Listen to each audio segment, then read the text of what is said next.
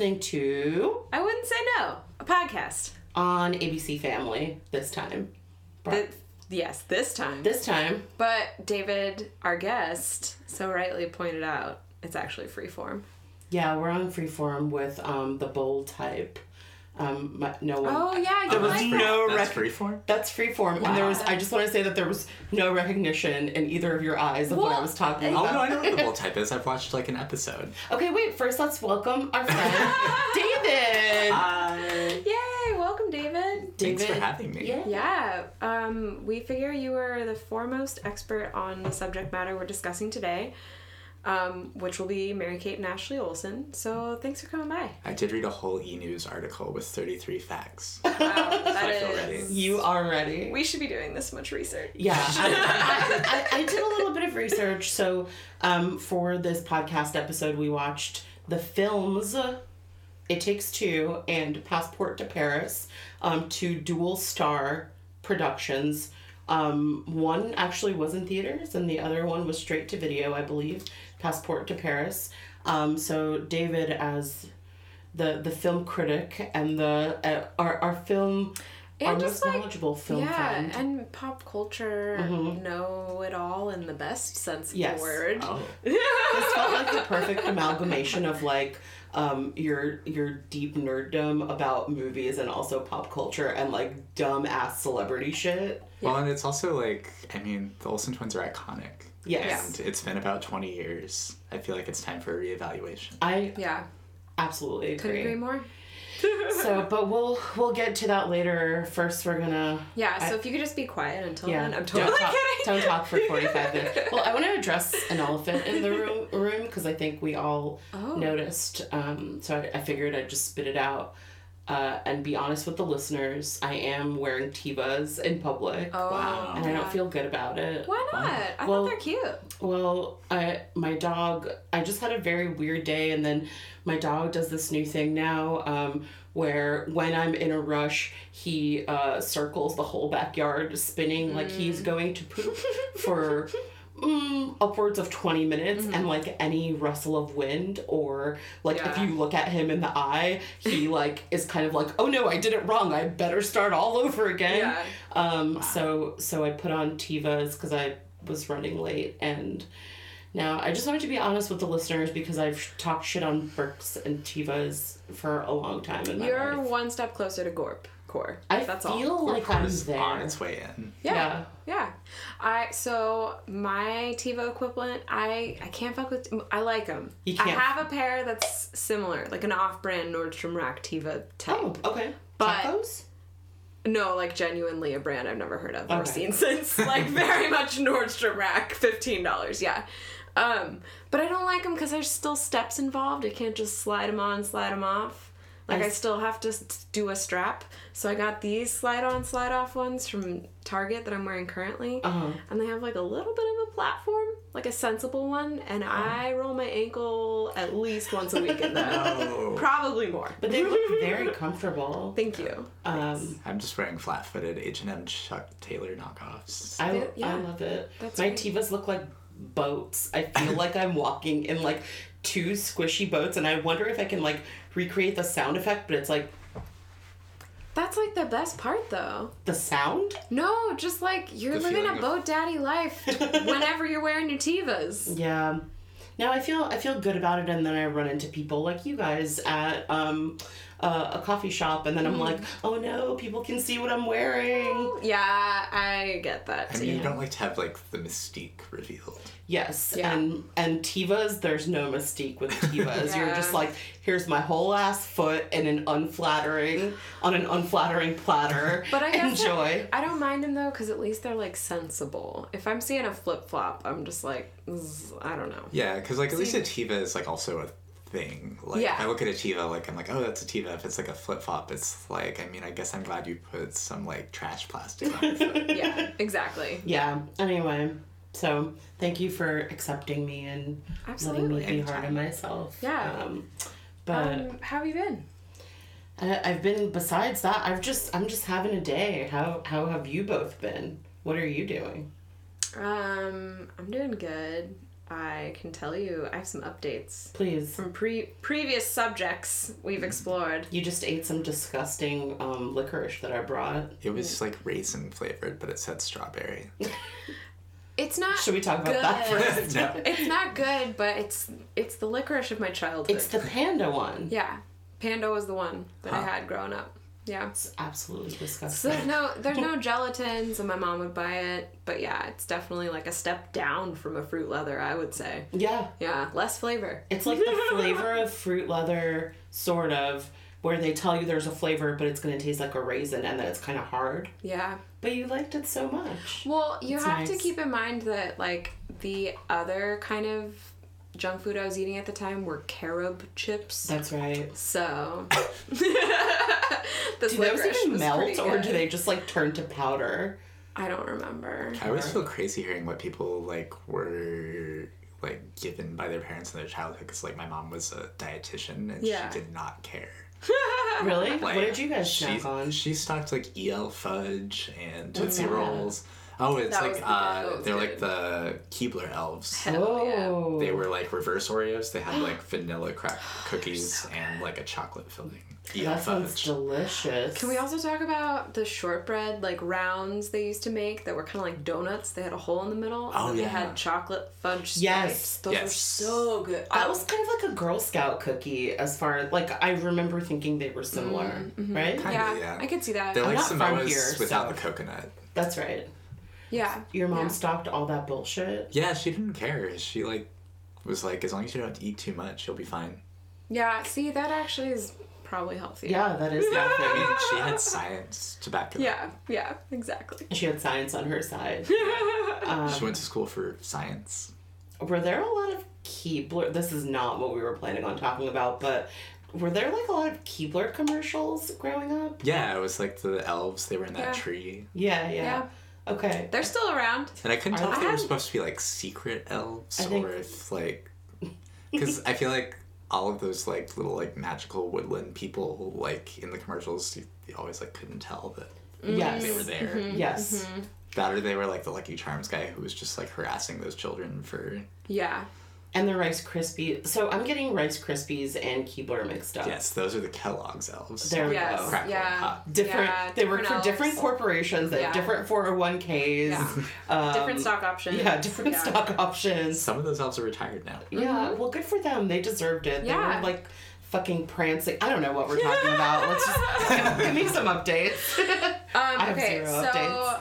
For long time listeners, you might remember the Long Tall Sally catalog that Oh. Mary Lyons saved for me. Uh huh.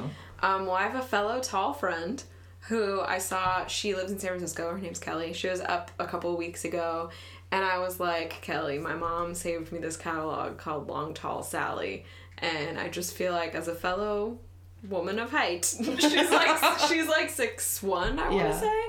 Uh, like you might want to check these pants out. Oh, so so in a way, you were the Mary Yes. to her Deirdre. yeah. But then she had ran into another Mary in an elevator in San Francisco where like another tall lady got on and was like, Have you heard of Long Tall Sally? they have jeans with in inseams up to 38 inches long. You need to check them out. And then all this and then just like got off the elevator before Kelly stopped. and she was just like, Okay. Wow. yeah, so apparently Long Tall Sally is out there. People Yeah. are aware. Yeah, she's just out there. She's making strides. Yeah. Yeah. Long strides. Yeah. Long strides. She got a bunch of tall, gate. tall Yeah. brand ambassadors. she is depositing in your elevator. Yeah, I Yeah, know. what what should we call ourselves? Just the You're- Sallys, I so guess. now, okay, so you're identifying as a long tall Yeah, Sally. I've never Where given is them it my like? money. Where is it like a something like you can have like you can be like I'm an LTS or like I liked Mm. woman of height because then you can say whoa. Ooh. okay, yeah, I'm a whoa. Oh. I'm a whoa. You you just came up with those acronyms so quickly. Like you were like, yeah, I'm an LTS, and I was like, what the fuck is that? and I understand now. My brain is working like a bit slower. I didn't have to do a branding exercise yesterday, so this is all fresh. Mm. for me. Oh, Gotcha. thank you so much for bringing that I energy appreciate here. that. This is Um, a brand okay. aware podcast. So so you are a whoa. Yeah, I'm a whoa. Um, and I also might be a bit of an influencer Uh-huh. because as of as of Uh huh. I've bodies we go. It's just Uh, yeah, I would toss my hair, but it's up. So anyway, uh, I've had two people tell me since the last episode that they got jade rollers. Is one of them Yelena? Yes, but one of them is someone else. Yeah. So it's Nathan. Hi Yeah. Nathan. Hey Nathan. I hope you're listening to this. Um, Yeah. Um. So I'm just saying, people do listen. Yeah, they do. And I mean, I listen because I'm in this room. So if I didn't listen, this would be a really bad podcast. I mean, if nothing else, I've been noticing the euphoria discourse everywhere I go. Yes. So. Yeah. and it, and like maybe it made you more more aware. No, but I did get a jade roller. It's probably sitting outside of my house right now, and I'm mm. sort of torn between two places. I want to be here recording with you, but I want to be at home jade rolling my, I'm my ass off. Now I'm thinking of jade rolling butts. I won't do it. I use it on my face. But you said it, and I was like, I wonder what it would do. So I got a really, I got a little one. I did Uh-huh. sort of a, a like a cheap thing where like the bigger ones that have both sides, like the Mm-hmm. big side and the little side, were like a little more expensive. And I was like, I buy so much bullshit. Um, that like let me get a mini one. Yeah. Like they had like a nice ten dollar one. Yeah. And I was like, it's little. I'll just jade roll my, my face, my big face with this jade roller. But God, imagining jade rolling my huge ass with a travel size jade roller is like it, it, it's, it would take me forever. Hey, but that's like something to do if like the power and Wi-Fi goes out. Yeah. What else are you doing? That's what people did in in the Middle Ages. Yep. Is Yeah. they jade rolled their Jade rolling. asses. Exactly. No, but I would say you are a bit of an influencer and wow. and See, not just for me. No, no, no, no. I'm saying it to um, if any of these brands, Long Tall Sally, if you want to advertise on this podcast, we have an in-house whoa. Yeah. And she's gonna she's spreading the word of your brand. Um, no, but I saw your. Uh, your sheet your sheet mask. I do feel like I go into your bathroom. I'm always in your bathroom peeing, and I'm always like, "What else new? Just just Deirdre have?" So you you had some sheet masks, and I was like, "I'm gonna order some sheet masks with Yeah. my jade roller." So now I got two, one for me and one for Doug to do. Oh, cute. But yeah. then I thought, wouldn't it be cool if we recorded this podcast in sheet masks? I Yeah. love sheet masks. no, You do? We, Yeah, they're we fun. fucked up. Wait, okay. I want to know what sheet masks you love. Is that do Oh, I'm not an expert. I just like sometimes have tried them and they're comfy. you like Yeah, it? yeah. I like the cool feeling. Mm-hmm. Exactly. It just feels good. The ones that look like a panda. I want that. Yeah, those have one ones that are looks like- fun. I have one that looks like a tiger still. Whoa. Yeah. I feel like I've only ever gotten like scary ones that are like monochrome though, so they make you just like look like Yeah. Oh my god, that's so cool. I've been Yeah. missing out. This is giving me an idea though, and that we should have like goodie bags for when we have people come on the podcast. That's I true. love goodie bags. I'm so sorry that I didn't think about this oh, earlier. Oh, it's fine. I I, think- will, I will send my bill. Okay. Maybe when we get up to like 25 episodes, which is like, that'll be like kind of a long time Yeah. of recording, we can have a little party with goodie bags. oh, but, okay. you know, we have to figure out how we don't have to pay for them. Just like when was the last time you had got a goodie bag? Do you remember the last No. one you got? I'm sure there's like a service for that. yeah. Oh. Okay. Yeah. Should we talk? Can I be that service? I just want to buy goodie bags for people. I know, that I don't really- have to pay for. I haven't gotten a goodie bag, Are we but I've- talking like you go down to the party city and get like the Mm. party favors, or are you talking like higher end goodie bags? I'm like, higher mm, end. like I yeah. Do I want to give you an iPad? Sure, but would I also like to give you something dumb from Party City? Absolutely. So you're getting a little, a little bit of a high, high brow, low brow. Maybe we could do some, an in between of um, mini jade rollers, face mask, carob chips. Okay. Carob. Long tall Sally catalogs in each one. in each one, and um, that's about it. I just had wait, what did you just say before? Oh, I just had a really weird memory and like deja vu, which is at my first job out of college. Uh huh. Um, I they were like a failing uh, digital music company. Um, even when I started, even though they had like an amazing editorial department, um, and I was it was like 2010 in Uh-huh. the recession, and I or 2009. Yeah. I can't remember. So you were just like, I got a job. yeah, I was like, I got care. a job. I don't give a shit. I'm like, tw- wow, sorry for anyone who's listening. um, but uh, they had like a raffle at their Christmas party, and I won an iPad. Wow. And I was so fucking broke that I sold it on Craigslist. Mm, I mean, I get that. Yeah. Yeah. I mean, also like I got an iPad for my college graduation, and like, are they useful? I- yeah. I don't think so. Like, I would, I would be on it, but like, I would just like, I wouldn't read books on it because like I like reading book like real Uh-huh. books. yeah. I would listen to music on it, but like, it's not like a portable way to listen to music. And like, I guess I would sometimes watch Netflix, but Yeah. like, When did you graduate college? uh, 2011, like December 2011, I graduated a semester early. Okay. Hmm. So I feel like So that was like the iPad 2. Yes, and it's and that was around like when I won that that thing. It was Yeah. the same time. I feel like iPads now. I mean, I'm not gonna buy one, but if I won one, I would keep it because like the apps are so much better. Yeah. You can like read magazines on it. Yeah. Just like stuff I don't want to carry around with me. Is it weird that I only want to? Go ahead. Okay, so I feel like this will segue well into what we wanted to discuss, mm-hmm. which is the Big Little Lies finale. Yes. But if I had the amount of money as one of the people on that show, Uh-huh. not Jane, Yeah. one of the other, that would be I mean, as I'm much curious money. about Jane's money if we want to talk about that. I do, Ooh, I do. yeah. But but like so Jane has maybe as much money as we do. Yeah, exactly. Yeah. Yeah. yeah. So I'm talking if I'm living in like you know on the ocean with Reese, Yes. I would have a kitchen iPad. Yes. I would, and it Oh. would be for recipes. Built in. I That's yeah. what my mom used it for. She Yeah. got a little stand and Exactly. she kept her recipes on the iPad and she would use like put it like up like a cookbook. That's awesome. Yeah, see, that's what I I because I always I use the Epicurious app on my phone, Mm-hmm. and I just I hate having to go and grab it, and I wish I could just look at it. So anyway, that's what I would do if I was Reese Witherspoon in that show. I like that. Yeah. I mean, so many of like my most capitalist fantasies are mostly just being a mom, like having like yeah, a kitchen island. a big kitchen, Yeah. hanging out in my big house all day. yeah, I mean, yeah, I think it's kind of the same for everybody, including like the people who work really, really hard to like attain those fantasies. They're Yeah. just like, I'm gonna work 90 hours a week so that I have this like big ass kitchen that I'm never in. And then all you get for that is Meryl Streep shading you. Ah, okay, so we should, we should talk about. There are gonna be spoilers now, but Yeah. you know, tune back in. Content in. warning, you con- will be spoiled. Yes, tune back in to get spoiled on Mary Kate and Ashley movie. what did what did we think of the finale? Okay.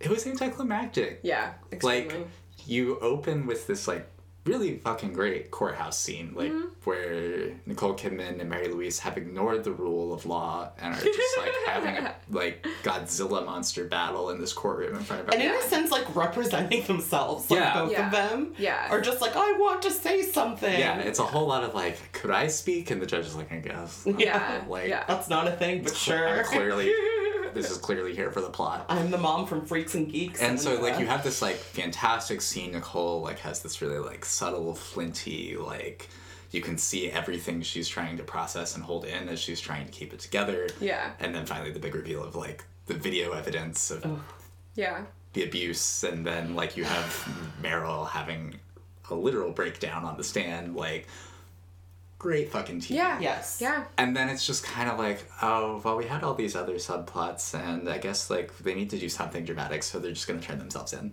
Yeah. I, uh, which was like, what was the point of getting your kids back just to go turn yourself in? Yeah, I I guess didn't like get that. I mean, okay, so like they've turned themselves in. We're like, what is the logic behind that? And I really just think they had no idea how to end this season. Um, Yeah. If you've been following the news, we all know that there was a troubled production Yeah, yeah. Yeah. um, where the director Andrea Arnold, whose filmography you should check out, especially Mm-hmm. Fish Tank and American Honey, both great films. She has an Oscar. They brought her in Yeah. to like bring her directorial Yeah. touch to this show, and then like midway through her editing the first episode, they were like, "Oh, it doesn't look like the editing from the first season. Let's Yeah. bring in the guy who did that." Do you think that's what happened, or do you think that like they just really wanted his hand in it and they wanted to like make sure that they were gonna get him back for season three? Um, so like the story in is season three. You don't? No. Oh, that was kind of what I was wondering about. Was like it feel It feels like kind of like a cliffhanger ending. I think they're definitely leaving it open. I don't know if they're gonna do it. Interesting. Maybe so it hasn't like- been determined. Yeah, and just Okay. like what would season three be? Orange is the new black. Yeah. Like I guess that's why I'm just like I don't I don't need it. Yeah. I don't and know. like speaking of Orange is the New Black, I stopped watching that after like the first The three second seasons Yeah. or the second. So Yeah. I don't even know if I would watch it. I mean, I would. I, I would would. because it's them and like yes, of course I'll sit down and watch it. But Yeah. yeah. But from my understanding, they did want him to do sh- season two, but he decided to go off and do Sharp Objects, Yeah. which sucked. Yes, Um, and- absolutely. I didn't watch it. Didn't waste my time. It was which is also funny because in 2008, Andrea Arnold was also supposed to direct an adaptation of Sharp Objects, so he just keeps taking shit. Oh, that is Whoa. funny. I Um, did not know that. Yeah, so then like, but yeah, no, HBO was like looking at the footage and they're like, oh, it doesn't look the same. Like, it doesn't have like he has a very specific editing style that he like that is like his thing, and like it's the like very quick like cutaways to like Yeah. water and like Yeah. intense music like over it, sure. and like very like punchy brief scenes. Yeah. Right. Um, which can work in Sharp Objects. It became like a parody of itself, um, and like I feel like this, like the editing of Big Little Lies season two was bad.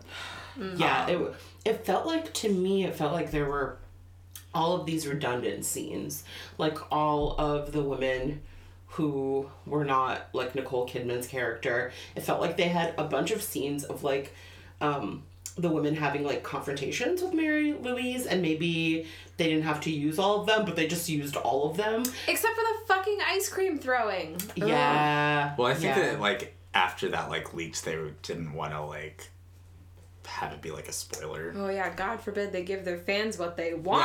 I Or, like know. yeah, they did not like a subtle nod I to was the fans. I was also sad. Yeah. I But- just yeah I don't know like it's like this weird like conflicted thing because like on one hand on the one hand like I feel really gross like about like you know the whole it's like yes strong women but Yeah. then like they take creative control away from the woman who theoretically they thought like was competent to Yeah. Yeah. um Oh my god! And there was um, there was like a post. Uh, Laura Dern. Uh, like there was like a post of Laura Dern on Instagram from around when they finished filming, like last August or September, um, where she wrote this whole ode to her, yeah uh, to Andrea Arnold, and it's not there anymore.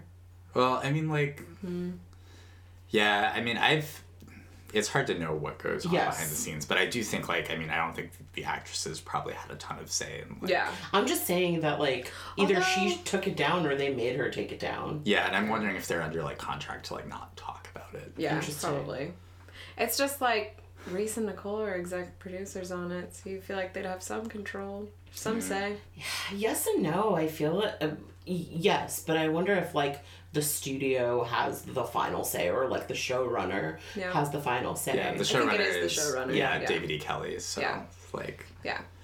I feel like if I'm gonna Which- blame somebody, it's him. Yeah. Which what was your f- okay so i think the only other david e kelley thing i have ever watched is ally mcbeal and i watched all of it I mostly know him as Michelle Pfeiffer's husband. But Mm, okay, okay.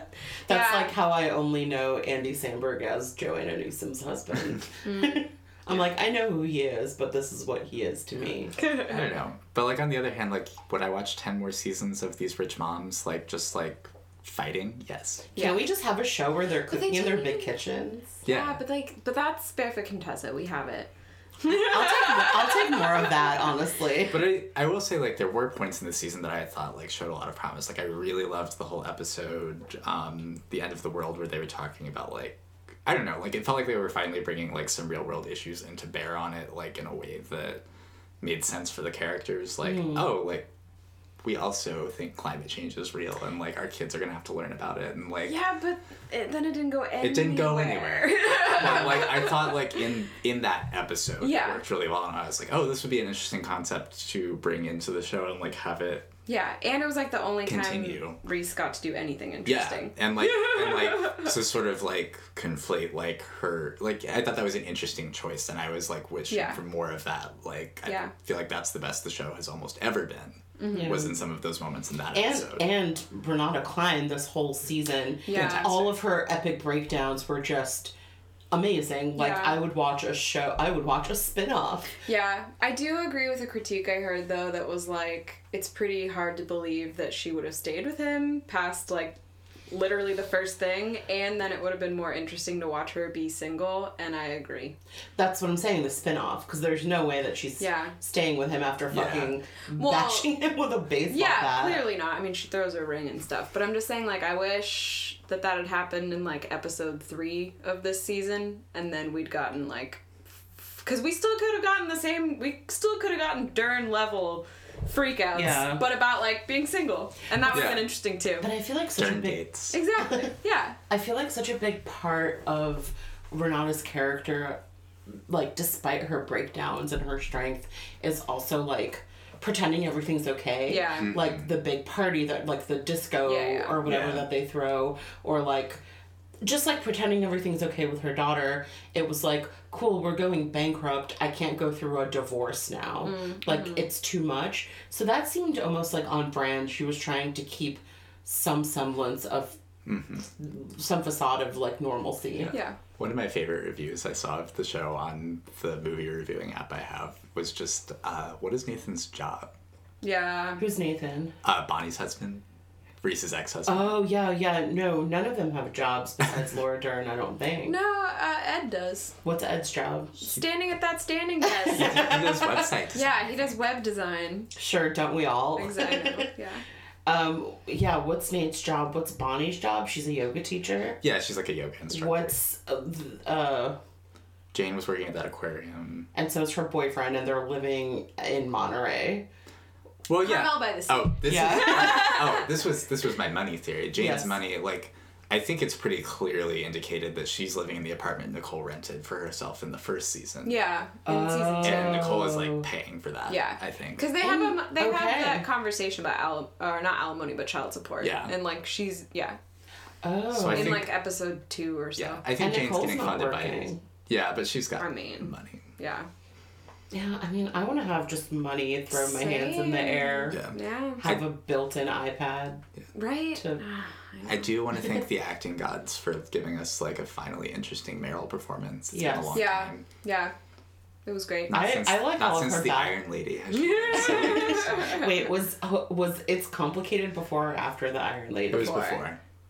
Would would you consider that a good Meryl performance? I've actually not seen it. Me either. oh Oh. my god, I really love every romantic comedy she's in. I mean, I, Mm. I love Nancy Meyers, Queen of the Parent Trap, which and is Queen of the it- Kitchen that we all want. Yeah. Yeah. I, I I adore her, but please watch. It's complicated. Like it's. What about Julie and Julia? I've seen that. I could not tell you what happens in it. Like I know that like Amy Adams cooks and thinks about Oh my god. Julia Child. Like I remember it. Like I remember Meryl going, Mer- "Ooh." Yeah, Meryl. Meryl sh- uh, like it's interesting because you've seen for sure ten thousand times more movies than me. But I think like my claim to fame is I've seen every romantic comedy at least five times. Julie and Julia is in the dozens of viewings for me. Oh wait, did you see Ricki and the Flash? Is that technically a rom com? No, what's Oh. that? That's Meryl Streep as a rocker. Yeah, it's like As a what? it's. I Yeah. think it's. I want to say it was Jonathan Demme's last film, Wow. which I've heard it's according to my partner Roger. It's actually pretty good. Okay. Okay, well we're. We're all gonna watch Julie and Julia, and we're gonna make some of the I'll be recipes freaking from. watching Ricki and the Flash and just Okay. playing Steely Dan in my kitchen. But sure. All right, sure. all right. We can talk about. We can have a whole ass Yeah. episode about Meryl. When we all move into one big kitchen. God, that is my dream. I will say, so my mom is one of those people that worked really fucking hard and finally got her big kitchen. Oh, cool. And she hangs out in it all the time. Does she have an I island? Say, yeah. She got the island of her dreams. It's in her kitchen. But I'm not a dermatologist. I know, me either. Yeah. We'll, we'll figure it out. We'll we'll collab Until on a then, you can come hang out at her kitchen pretty much whenever. Really? Yeah. Okay. Good. I'm I'm wondering if I should tell. I this is like a sort of a side story that I'm going to tell you guys. Go on. Which is um I was supposed to like I had a, a bunch of plans this weekend and then they all got canceled and so Doug and I like uh, were like we're gonna go have a nice evening out and like go to dinner and we bought tickets to see um the Portland Queer Comedy Festival was happening this weekend, and a comedian I really like was performing, um, Dwayne Perkins, Yeah. and it was at like a really weird brewery in like some fucking strange back room. Anyway, um, but the show started at like nine or nine so we had like an hour to kill, and we ended up going to like kind of a nice bar just to have like a drink and hang out because we were done with dinner. And it was like in an area of Portland that I just forget on Saturday nights, like everyone's wearing like a tube top and wedges, and mm-hmm. which is like very not the vibe of the city Yeah. unless you're in like two very specific neighborhoods, either downtown or like close in on the east side. Yeah, Southeast Industrial. Oh, okay. Yeah. So we like go to this cocktail bar, which seems nice, and it's like close to where we're going, and we're hanging out, and there are like twenty people in wedges with like Yeah. huge hair next to me drinking Aperol spritzes at this like place that's supposed to be like a cocktail bar, and then like all of these like people that looked maybe I don't know 15 years younger than me Mm-hmm. started coming in and I was like oh my god I it made me feel Yeah. so fucking old because that's like just not an area of the city that I hang out at Yeah. in that time Yeah. and it was just like a bunch of like I definitely saw like a 20 year old couple or no they must have been 21 because it was bar so like 21 or 22 Mm-hmm. like texting each other to like go fuck in the bathroom like not an exaggeration we were like closing out our tab and like i was just like holy shit i'm so old So like, like, they were literally like sitting next to each other. they walked in with their friends and um like the girl went to use the bathroom after me and she was like texting a person who was the guy that she was with and he ah. like went to the bathroom and went in with her and i was like wow you guys just got here like you literally didn't even order your drinks and you look like you just came from home See, that's also rude because you're not a customer yet, technically. So Yeah. why are you going into that bathroom? well that's why and we're then the same age for a while. and there was only one bathroom Wow. Oh. Oh, fuck you. Yeah, no, sorry. That's like, you gotta have like a four drink minimum to be fucking in the Yeah, bathroom. exactly. Yeah. No, that was the craziest thing is they had just walked in. We were like, I was like finishing my drink, and I was like, it looks like they just came from home, maybe even the same place. Like they're they were like fresh for the night, but I think it's like part of being young is like not having the logic of like Well, we should buy a drink before we fuck in the bathroom. I have some friends that were at a wedding and like someone that's adjacent to their friend group, that's just like their thing. To Is fuck they in like the bath. Yeah. just like at any like public like yeah they just like go have semi public sex but then it's like i get if that's a thing if like not getting caught is your thing Yeah. Yeah. but their whole thing is that everyone knows they're doing it so Mm. like then i guess it So just are- loses the allure for me yeah, I mean, like, I guess you're not getting caught, but like, everybody knows. yeah But that's yeah. what they want. Or do I- they want to hold that like beautiful tension? I, I guess yeah like the pretending that they don't know everybody knows Right. oh god this is Well, it was just funny because I just was just, like, yeah, it just seems exhausting to be that Exactly. horny all the time. Yes, and I had just eaten pasta, like really, really good pasta at Gumba, and like I was, you know, like I was just like I wasn't like super full, but I was kind of like, "Ah, you know, that's what we have like our mornings for and our evenings and our because I'm so fucking old. Like Yeah. it was just really funny, but there was also a group. So there were like all of these young twenty somethings, and I was like, they're all gonna go like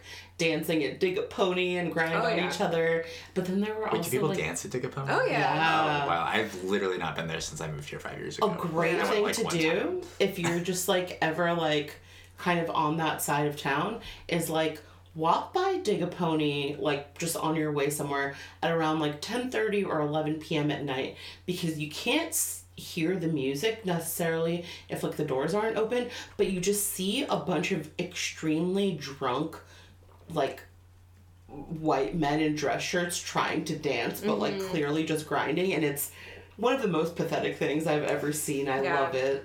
it's Um, yeah So anyway, that was my experience, and then I went to the comedy show, and it was great. But like, I just don't ever go to bars that are like cocktail bars where you're like pre-gaming, clubbing. Yeah. And I was like, how the fuck did I end up here? There were also a bunch of like people in their late forties or early fifties, super dressed up and like Mm-hmm. getting wasted on like you know fifteen dollar cocktails before they went out, and I was like, I don't want any of this for myself at all.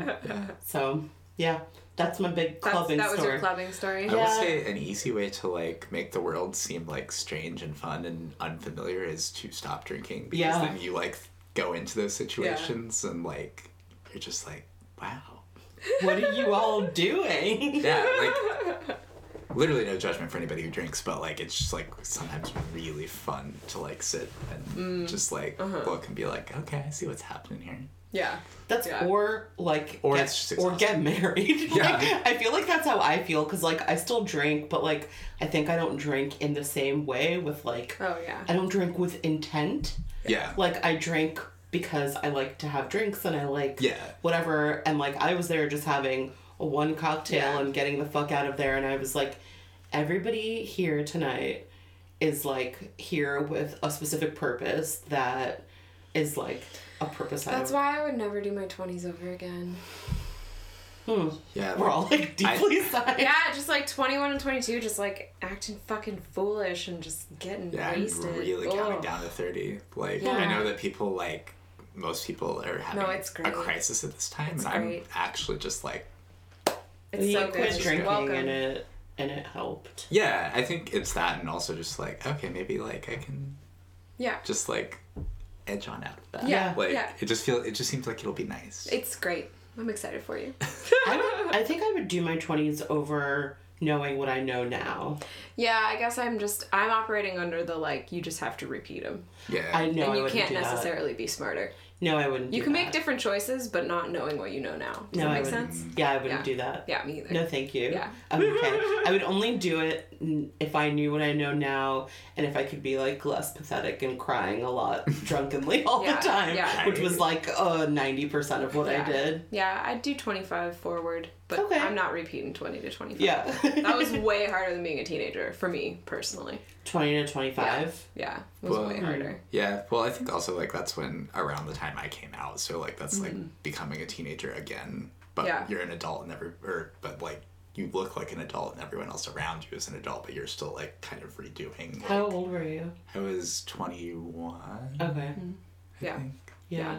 I follow a lot of people, not a lot, but it feels like a lot, but I follow um, some people on social media who are like writers um, for different magazines or like editors, and a few of them have come out in the last um, like three years, and they're like between 32 and 35 and it's really interesting because that's like what everybody talks about is this experience of you're like okay i've had like my adult life i have my adult job i have my apartment and my dog but i have to um, figure out dating from Yeah. like a basically a teenage perspective because i didn't get to do that Yeah. as a teenager which I'm sure made me act like absolutely crazy to some people. Like, I- sure I, feel like, yeah, well dating is also crazy yeah, dating Yeah. is Yeah. crazy, but Yeah. I'm I saying just, that as though I ever did that. I don't think I ever really dated. I just got drunk and cried. it was a lot of that. It was like a lot of like a lot of that I got drunk dating. and then cried, Yeah. Yeah. like because I was like, I knew what I wanted. yeah. Yeah. Yeah. I'm I just didn't have a life when I was a teenager, so it was much easier. Yeah. I just did ballet all the goddamn time. Right. Oh, I wonder if that's why 20 to 25 is so hard. yeah, absolutely. Because you were like, I'm free. Well, yeah, like my entire identity was reset. I didn't have one anymore. So, Wow. Yeah. So 20 to 25 was really hard. That sounds really hard. Yeah. Hmm. Yeah. Anyway. Yeah. I'm glad we're old. Yeah, yeah, yeah. Love to be old. Love to be Love old. to really. be Should we talk about? Do you want to tell us about Lizzo? Yeah, I'll I'll do a quick Lizzo. Do Uh, a quick Lizzo because we need to talk about Muppets. oh God, do we? Okay. we don't. We don't. We don't. But I want to talk about my Yeah. Yes, you're right. I know. Why? That's why would I ever react that way to comments? Um, yeah, it was great. Uh, it was amazing. It mostly just like I left and I was like, I don't know. Everybody saw it on their Instagram feeds for two days, but when I consider like people that hate women, Uh huh.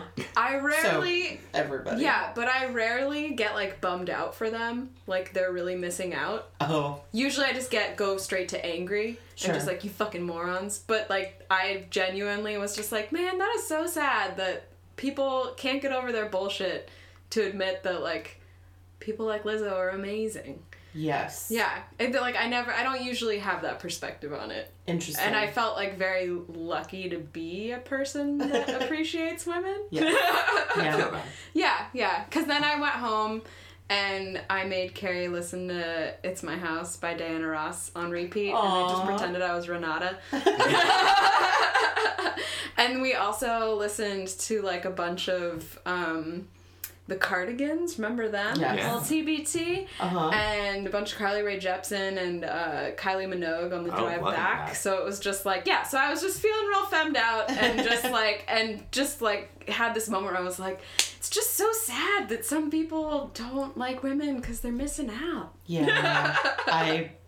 You know what's funny? Um, it's not funny actually. It just I feel like uh, most prominent, strong, like women who are kind of out there in a way that is different than society tells them to be, like Lizzo, um, or like Nicole Byer. Um, like they get a lot of hate and they get a lot of like pushback, and maybe it's because I just ever like people love Lizzo so much that like the love overwhelms it, but Yeah. I generally never see like negative comments on her posts or negative responses to her tweets. Like if you go into uh, you go into Nicole Byer's comments, you go into like Roxane Gay's comments. Yeah. That shit is ugly and like Yeah. those women have to put up with a lot of hatred and bullshit and it makes me so angry. Yeah. And I do not see that in like Lizzo's Yeah, I Um, mean, I also internet think world. she's at a way higher level than either of them. Yeah, I think this she has a. I think she has a little bit more like. I guess like, cultural capital. Yeah, Like yeah, to write off of. yeah. Like makes I mean, you don't. I love Roxane Gay. Yes. Yeah. You don't see her like on TV like talking.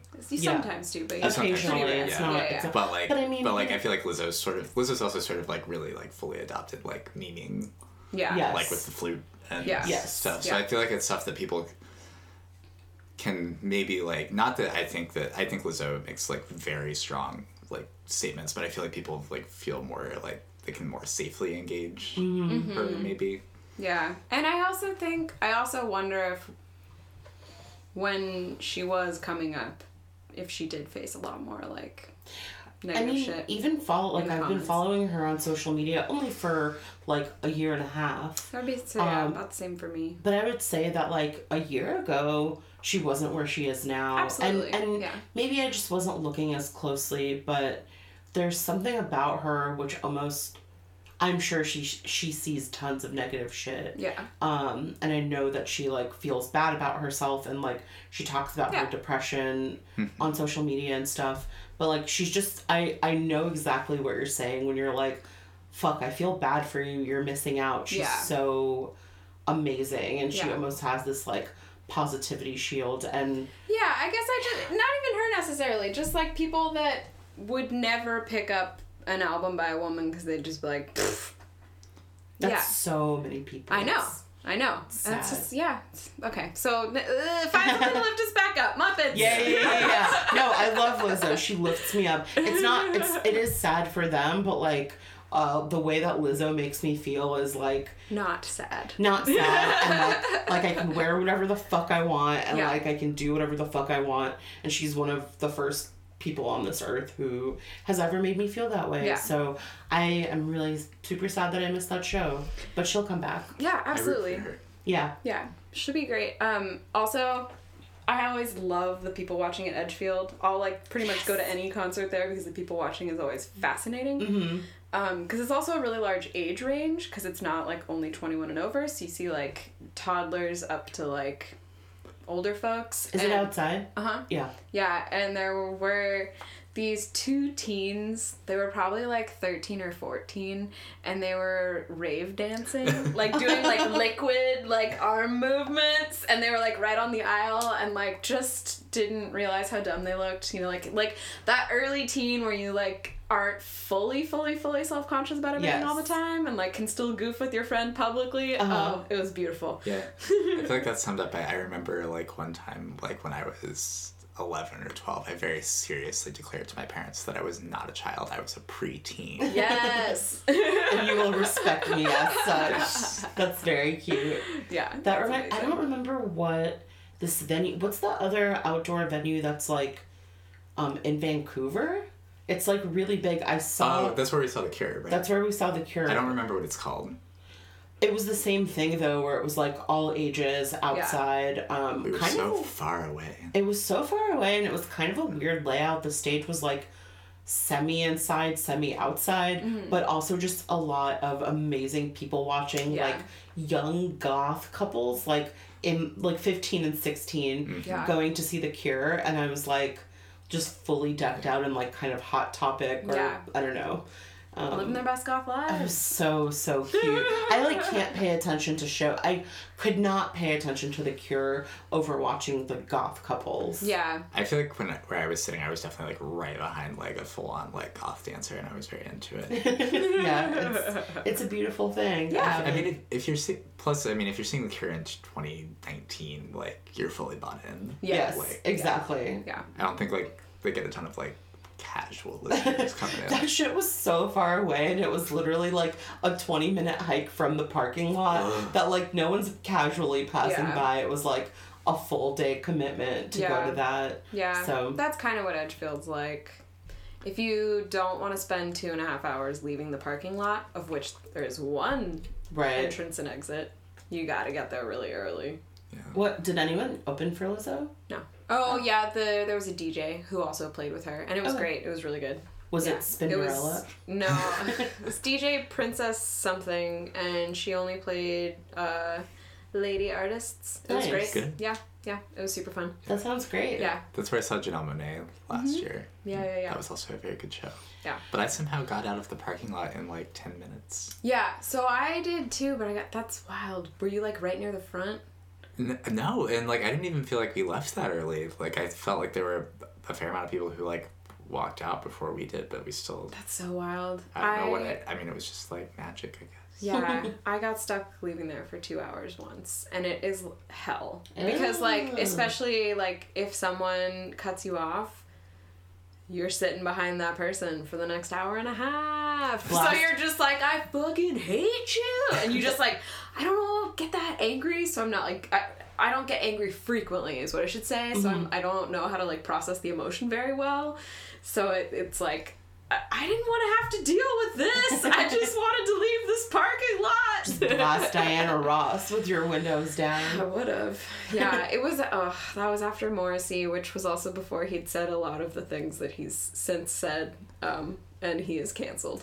But yeah, uh, I don't want to be in a parking lot of Morrissey fans. Yeah, exactly. That's, that that sounds like my version of hell. Yeah. Well, I'm not. Even, I'm not a Morrissey fan. I never was into the Smiths, but it was a friend's birthday, Mm. and so I went, and that was also primo people watching because there were so many babies. Oh. What? And then they, oh, yeah, because it was a bunch of like Gen Xers Right. who brought their babies because they were like, I could bring my kid to this. and then watching Meat is Murder, and it was like a 12 minute long version, and just like you're watching the slaughterhouse footage with all these children in front of you, and you're just like, can any of these parents maybe cover an eye or two? Yeah. like, or give I- some context around what the kids are seeing, just anything. I grew up like loving the Smiths and and like you know still their music is meaningful to me. But Morrissey, yes, a is canceled. Mm-hmm. Yeah. B like even if he wasn't canceled before that, he's just such a fucking buzzkill. Yeah, Yeah. Like, he's just absolutely. no fun. Yeah, even Um, if it was like tepid statements that he was Yeah. like making, you'd still be like, "Shut up." on, on the only comment section online I look at, there's a post. It's a music website, and like there's a poster on it who like every time they run a Morrissey article, just posts the song that's like I can't fucking wait for Morrissey to die. Wait, is that a real song? yeah, that makes me happy. and it's just a SoundCloud link they drop every time they post a Morrissey article. and, That's like, great. I'm like, yeah, Honestly, Wow. I mean, he doesn't I have to die, but like he could just go away. But that's the thing. We he all won't go away till he dies. exactly, exactly. Like certain presidents. Yeah. All right, do we have time to talk about the Muppets, or do we have too much to cover with with parent? With this isn't Parent I Trap. feel like we could do like a Uh-oh. rapid fire. Yeah. Let's do a rapid fire Muppets. What are we talking about about I don't know. Muppets anyway? I just saw Muppets on there. Oh, I did.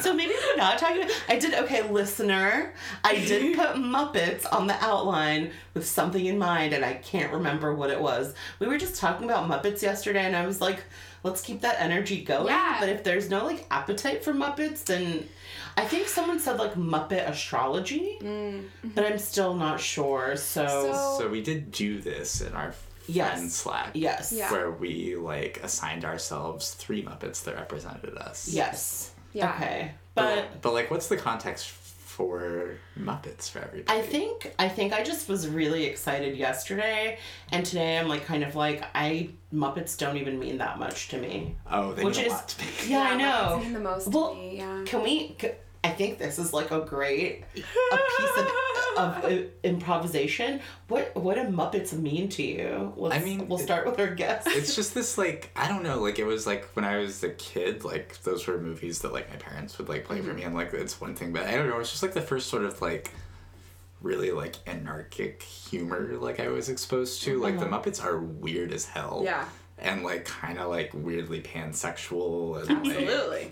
They just like you guys conferred on this before. Well, I mean, that's why I'm a gonzo. That's all I'm saying. like they just they just don't like I don't know they don't conform to it and they all they I don't know they just have this like I mean they're just like an insane idea is like these puppets that started like they had their own movie but then they had like a nighttime variety show where you get people like yeah, like Sonny and Twiggy Cher, John and, like, Was that where Yeah. the Menomina? yeah Menom- Madonna's from Yeah. there I remember that from childhood, and I thought it was a song I, I thought it was an English word I didn't know. Oh. they're just so aggressively strange while also being like entirely clean humor Yeah, but like they sneak in like if you go back and watch the Muppet Show like it's like which is the best. it's so, good. I have a bunch of it on DVD if you ever Really? want to borrow it. Yeah. I don't have a DVD player, but sure. but like it's just like this weirdly adult humor like snuck into these mm-hmm. puppets and like it just works really well i don't know like and i guess i just have like a lot of good memories with them like Same. Seeing muppet treasure island in the theater my first exposure to tim curry bless his heart like i don't know there's just something about it Yeah, I think that the Muppets just did a really good job of like that kind of humor that can be universe that can appeal across generations. Like David was saying like how like it was goofy as hell but also like had some adult humor like snuck in there without it being like let's see if we can like sneak a dick joke past Right. it like a Disney movie would do. Does that Thanks, make sense? Disney, I mean, yeah. It wasn't And- like it wasn't like um trying to get one over on the viewer. Exactly. Yeah. It and it was it as a kid it gave you the kind of power where you're like, "Oh, this is making my parents laugh and I get it too." And so like this is I don't know, as the consummate baby of the family, I was yeah, very happy to like feel included in it cuz my brothers were watching the Muppet Show like as it aired live pretty mm-hmm. much. And so like and they had a a counting book of it was Statler and Waldorf counting fish and each page was a different fish pun. Oh, that's really that's Yeah. adorable. And I, my personal mantra is actually a Kermit the Frog line Let's from go. the Muppet movie, and I do think it is my mission in life. And it's I just want to sing and dance and make people happy. Oh, Yeah. Kermit. Kermit's perfect. I even though I don't like identify with Kermit, like that Okay. is Yeah. I do feel like that is my mission. Should we get into that of who you all identify as? oh i would love to Should we talk do it as astrology? Uh, I didn't do it as a. Yeah, I didn't really do it as astrology. astrology, although I can like make those connections if you want. Yeah, to. I only, only, if you want to. I Only, only, if you feel comfortable. I only use the concept of sun rising and moon. yeah. It, does that make like Yes. I, I'm not saying they're a specific like they're a, a Leo. I'm not out here saying my Mars is in. Scooter. and- Exactly. Yeah. Yeah. Um, although Full- Dylan full astro- Cascio is Scooter. yeah, I know. I had that. I had that uh, epiphany the other day and texted him, and he was like, "Yeah, you're right." I don't remember Gonzo. Like I, I remember Gonzo, but I don't remember his personality. And I also know like um, Jim Henson's other stuff better than like Muppet. Like Yeah. I because I was a kid, like I didn't really speak English. Yeah. Um, I think like Sesame Street was more like even when I even though I was like seven, I was like, oh, this makes more sense to me because Yeah. like there's not like it's more physical humor if that makes sense as opposed to like verbal Yeah. humor which Yeah. didn't make that much sense to Yeah. me. Yeah. So Yeah. So I decided I'm a Gonzo sun because that's just like who I am. so what's Gonzo's deal? So Gonzo is clumsy AF. uh-huh. He's literally we don't know what he is. Uh-huh. That's like the whole plot of one of the Muppet movies, Muppets from Space, which is horrible. Oh, I do also have it on DVD, but it is It is really the one bad. where they covered Brick House, though. So. Yeah, yeah, yeah, exactly. Um, yeah, and then and Gonzo loves chickens, like in a romantic way, Uh, okay. which I appreciate. Uh, Dear, just Um, big reveal. yeah, and just like his jokes usually had to do with like toilets, um, or like you know getting launched by a cannon, or and and he just like was pretty earnest and helpful. So I feel like that is who I am. Mm-hmm. But then I think who I present to the world, Fozzie Bear. I'm a oh. Fozzie Rising. So that's like the mask I wear. And that's just like cracking jokes, making people feel at ease, self deprecating. Yeah. But then my moon, who I deep down am, maybe like who I see myself as, is Miss Piggy for Right. sure. Yeah. Which is like that's where I think some of my like toughness and principles come from, but also like my love of looking good sometimes and um but again sometimes. Right.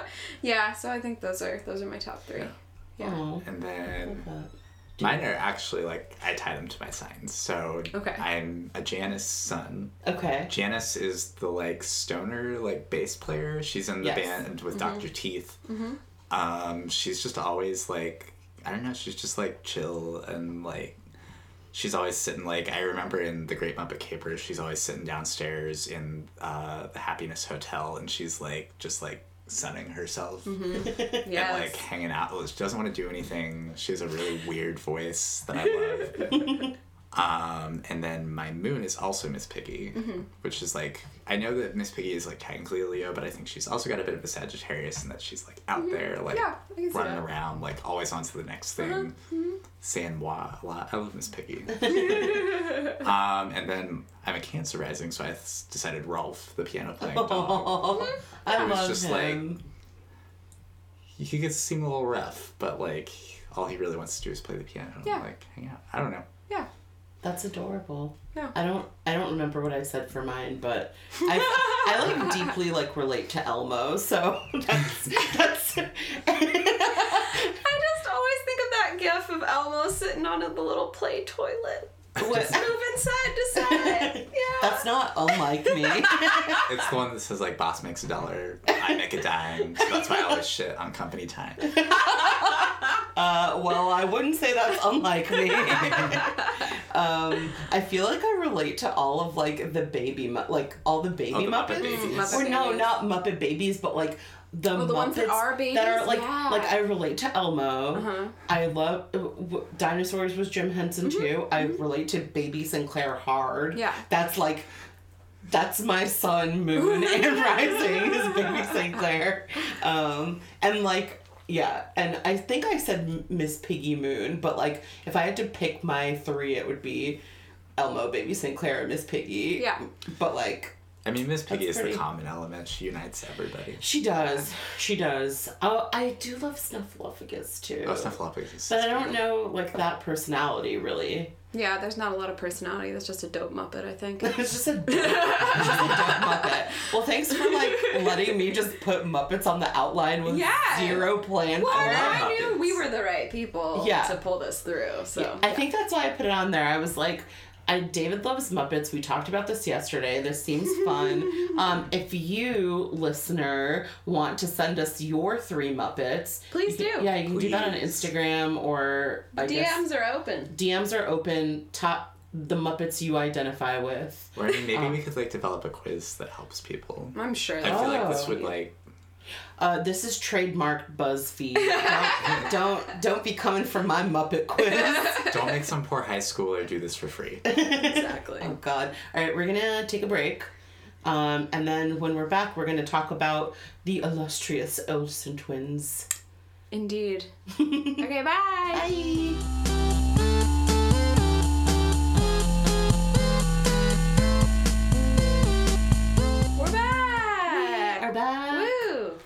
And we're here to talk about the Olsen twins. Yes, Mary Kate And Ashley. and Ashley. Yep, yep, yep. Mary Kate, who is now married to Olivier Sarkozy. Yeah. Mhm. That's the thing I forgot about. And my favorite Olsen twins anecdote is that her wedding to the Sarkozy, uh, there were bowls of cigarettes Yes. on all the tables at the reception, which I just think is such a power move. At their private yeah. New York residence, yeah. That sounds great. Honestly, like honestly, yeah, like cut the pretense, just put fucking bowls of cigarettes. Yeah. I haven't smoked in years, but if I were at that wedding, I'd be like, yep. All right. if you're at a wedding with bowls of cigarettes, Yeah. that sounds great. I'd be like, Mary Kate told me to. And so, It do would you be think? rude not to. Do you think? Um, I know we're not going to start with this, but do you think Mary Kate's um, like interest in French diplomats started No. with Passport to Paris? no. Just throwing that out there. No. okay. All right. Shoot down my theory without even. Um, I mean, they do engage in diplomacy at the end. they do. They do. Okay. That's true. We're, we're gonna We're we're gonna go in chronological Yeah. order, but uh, yeah. So we're gonna start with It Takes Two. yeah. What is this, 93? Um, Later? I feel like it's like 95 because Okay. it's. it's I remember, ninety five. Yeah, I remember checking okay. and being like, did this rip off the Parent Trap or? And it sort of does, but like in advance. Like it's Yeah. like they made the knockoff before they made Yeah. the real because one. because the Parent Trap with with Lindsay Lohan is so much better than this movie. Yes. Um. So Everyone can say I love the Olsen twins, but like you can't deny Lindsay's power. yeah, that's true. so the description of this film, David has kindly brought um, VHS copies of both movies. And I watched both of them on VHS. So You like I saw the previews, like I've had the full '90s child experience. Oh my god, what were the previews for It Takes Two? I don't know that I wrote.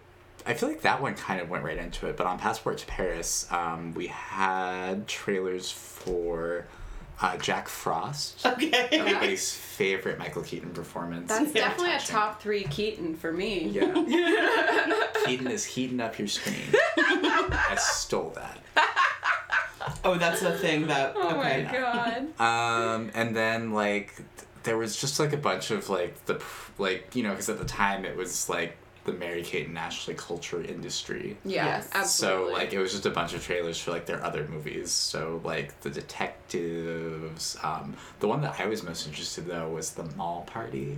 Oh. Um, where they I watched like five minutes of it on YouTube last night and confused Roger. They were like, "Why is this on?" I just wanted to. s- I was intrigued by For the Mall Party yeah. and and that one day, like go to the Mall of America every '90s kid's dream. I have been there. The only thing I remember is my grandma waving like a little like Simba doll to me in the window. 'cause I was like four. Um, but like they're just there. They're dancing. They're at the mall. They have their cool cousin like Janine. Ooh, Who's, that is like- a good cool but, like, name. But like their mom like just gives Janine like permission to take them to the Mall of America, and you think they're just like going, but like it shows them taking a plane. Oh. Like she waves plane tickets in their face and is like, "We're going to the mall," and I was like, "You took a plane to the mall." I mean, anyway, I'm getting. I'm it getting was away from probably in a different state. Yeah, no, like it's clear, like it's clearly indicated that like they're in a different state and they're going to visit the Mall of America, but they treat it like it's just like an afternoon like thing. I would argue that Passport to Paris is similar, but I know we're not talking about that. Yeah. And Yeah. then uh, the final thing was uh, oh, there were two other things. Sorry. You're good. Uh, there was their Cool Yule uh, CD oh my god. where they sing covers of Christmas classics. Oh, With, sing with their is a- beautiful singing then there voices. was a really weird ad for like their books, but the entirety of the entirety of the ad was just like Ashley turning to Mary Kate and like, "Are you done reading yet?" And Mary Kate was like, "No." And like at one point she was like, "It's Brad Pitt," and like Mary Kate will not look away for Brad Pitt. Like she's honed in on her book. Like Brad Pitt could have been fucking standing there. Why Which is- are and Mary dudes Kate so horny? I don't know. because I think they also mentioned like Leonardo DiCaprio yeah. and it's just about right. like it's just like well i feel like in the 90s there was like this sort of like innocent horniness where it Yeah. was like is that a thing i don't It's- know it's- it's, it's like, like you were very allowed to be horny it's a for movie reductive horniness. yeah it's Yeah. like it's not really like sexual so much as Yeah. it is like libidinous. Like Yeah. your Ooh. desire Yeah. goes.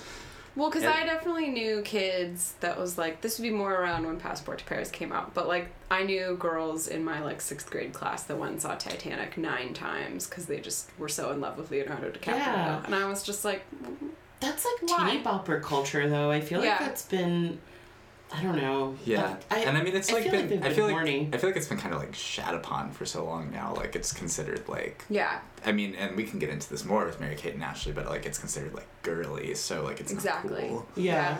yeah. All right. Well, we'll talk about. So, It Takes Two um, came out in '95, which is also when Full House ended. Mm. Um, and so they're in their like nine-year-old prime, either eight or nine. I can't tell. I think nine. Yeah. But this was, I remember. I don't think I saw this in theaters, but I remember it in theaters, and it's a Yeah. Warner Brothers movie. So like, Mhm. I would say that that was probably one of their only movies. Their only movie that was like had a major emotion. I think Release. I think New that and New York Yeah, Minute New York Minute New York had Minute did too. Yeah. Yeah. Yeah. So, the back of this says, "What does it take to bring a single, attractive orphanage case worker and a widowed corporate bazillionaire together?" Bazillions. It takes sly maneuvers, crazy mix-ups, and crazy switcheroos. Um, so Mary, So, yeah. Yeah, go we ahead. got Kirstie Alley. We got Steve Guttenberg. We got We do have them. Ross's ex-wife from Friends. There's a lot of like, that's who that is. Yep. really big '90s energy in that casting. Big like time. Steve Guttenberg, Kirstie Alley before whatever happened to Kirstie Alley happened. This was pre Suddenly Susan. Yes. Oh wait, no, Victoria's Closet was Kirstie Victoria's- Alley. Excuse me. Yes. Yeah. Um, yes, and it's pre that because I remember that having more of like the will like Victoria's Closet had like the Will and Grace like late nineties, Yeah. early two thousands. And Kathy Najimy. oh. That's why I watched it. Aww. um, so Mary Kate Olsen is an orphan. She Yeah. lives in an orphanage in New York, like she's That's like Annie. right out of fucking Hey Arnold. Like That's right playing like stickball in the street. Yes. I gotta And- say, made being an orphan seem pretty cool. Yeah. I was like, oh, they have they get to just like play games all day. But Yeah. also like so misinforming. Oh, of, like, absolutely. like yeah. I was like, this is so fucked up. Like yeah. you know This this. is exactly why when I was seven years old, I'd say, I'm gonna run away. Well, yeah, and I don't like, need you. I'm gonna can go do like- this. yeah. I can go play stickball in the street. I have to just call out how absolutely distracting their horrible New York accent. Oh, yeah. the whole movie is like like the first line of the movie is Kirstie Alley is like, "Hey kid, I'm gonna kill you. Come over here." And she's like, "Uh, how you doing, slugger? I gotta do this thing, okay?" You're I just gotta like, hit it out of the park. I gotta hit it out of the park, and just the worst. Yeah. I do think one of the kids had a legit accent. One of the Which one? supporting characters.